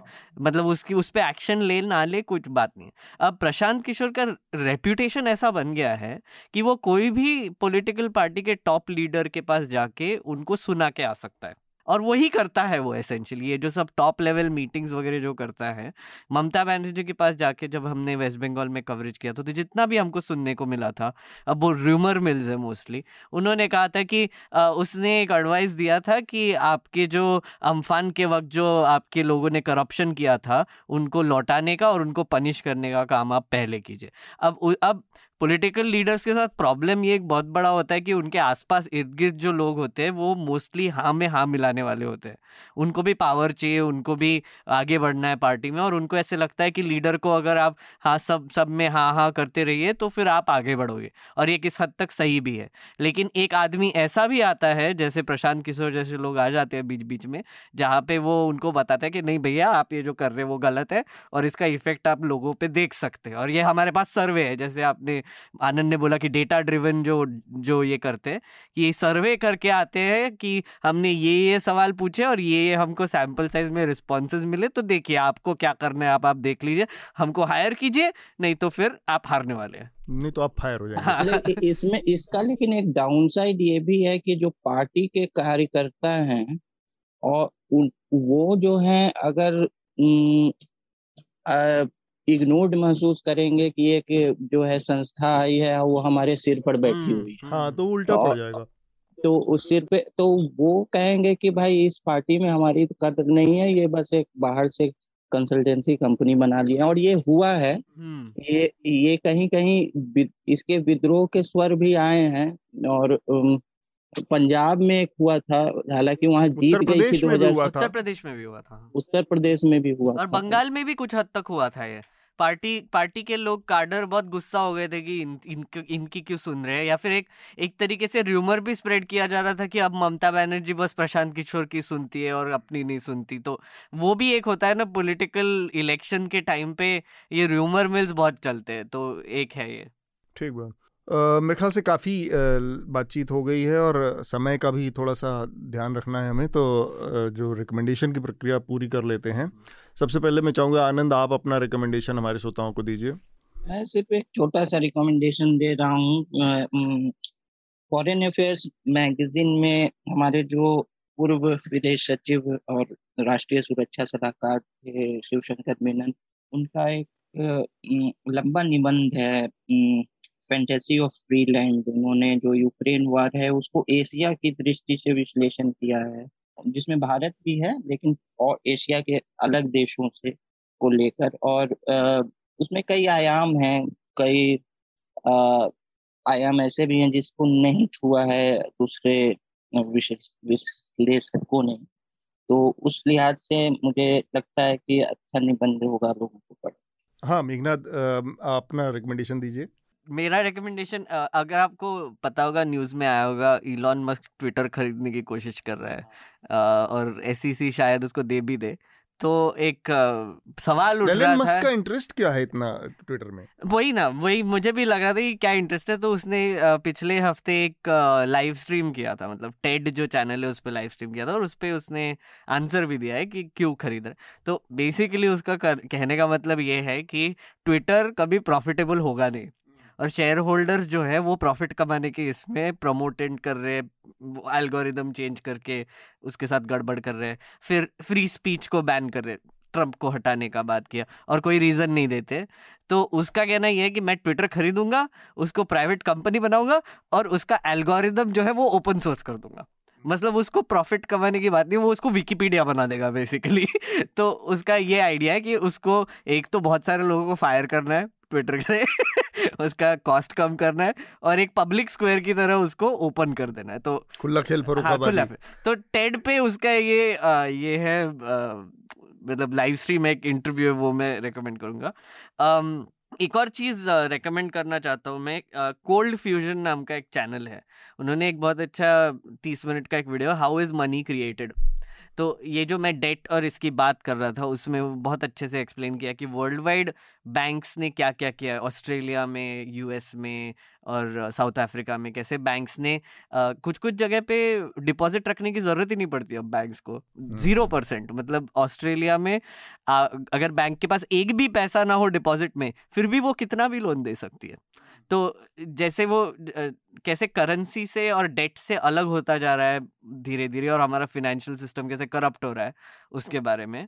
और एक आखिरी मैं गेम रेकमेंड करना चाहूँगा, मैंने अभी जस्ट खेलना चालू किया है। लूमेन क्राफ्ट करके एक इंडी गेम है। आप एक बार गूगल करके ही देख लीजिए, आपको अगर ऐसे टॉप डाउन स्ट्रैटेजी गेम्स अच्छे लगते हैं तो एक बहुत अच्छा गेम है गुड मैं रिकमेंड करूँगा एक पॉडकास्ट है बेसिकली नौ भारत एन है, उसका हिंदी पॉडकास्ट है, क्योंकि हम आज इस बात कर रहे थे महँगाई की इन्फ्लेशन की और इकोनॉमी के से जुड़े मसलों की तो उस पर उनका एक नव भारत गोल्ड करके पॉडकास्ट है इकोनॉमी से जुड़ा तो इस पर बहुत सारी चीज़ें इससे रिलेटेड उन्होंने डिस्कस की हैं तो खोजते खोजते मैंने कल उसको देखा था तो उसको रिकमेंड करूँगा मैं इस हफ़्ते। मेघनाथ कुछ और हमारे श्रोताओं से कोई अपील कुछ इन्फॉर्मेशन कोई सूचना? अपील यही है कि महँगाई भले ही बढ़ रही होगी लेकिन आप इंडिपेंडेंट मीडिया को सब्सक्राइब करते रहिए क्योंकि वरना आपको आपके, आपके न्यूज़ का इन्फ्लेशन बढ़ जाएगा। और आपको महँगाई की खबर के बारे में बताने वाले भी लोग शायद हम ही हैं बच्चे हैं थोड़े बहुत इधर उधर हाँ टेलीविज़न तो, चैनल पर तो यही दिखाया जा रहा है कि मुद्दा असल में लाउड स्पीकर है। हाँ। लाउड स्पीकर महँगाई नहीं है। महँगाई मुद्दा नहीं। और हमारे नाविका जी ने आज ही ट्वीट किया है कि कैसे बहुत मज़ा आ रहा है कि बुलडोजर चल रहे हैं और फिर हमको इंपोर्ट करना पड़ेगा या मेक इन इंडिया करना पड़ेगा। हाँ हाँ हाँ। तो आपको ऐसे चीज़ों से अगर ऐसे लोगों से अगर आपको न्यूज़ देना है तो आपको भगवान ही बचाए। लेकिन हम जैसे इंडिपेंडेंट uh, पत्रकारों को और हमारे ऑर्गेनाइजेशंस को ज़रूर सब्सक्राइब कीजिए। हमको लेटर ज़रूर लिखिए। हमने जो एक सवाल पूछा है बहुत क्यूरियस है कि आप क्या सोचते हैं इसके बारे में तो ज़रूर लिखिए और uh, सुनते रहिए न्यूज़ लॉन्ड्री देखते रहिए news laundry. Thank you Meghnath Anand और हमारे साथ जुड़ने के लिए अंशुमान तिवारी जी को भी बहुत बहुत शुक्रिया। हम्म। धन्यवाद। न्यूज़ लॉन्ड्री के सभी पॉडकास्ट ट्विटर आई और दूसरे पॉडकास्ट प्लेटफॉर्म पे उपलब्ध हैं। खबरों को विज्ञापन के दबाव से आज़ाद रखें। न्यूज़ लॉन्ड्री को सब्सक्राइब करें।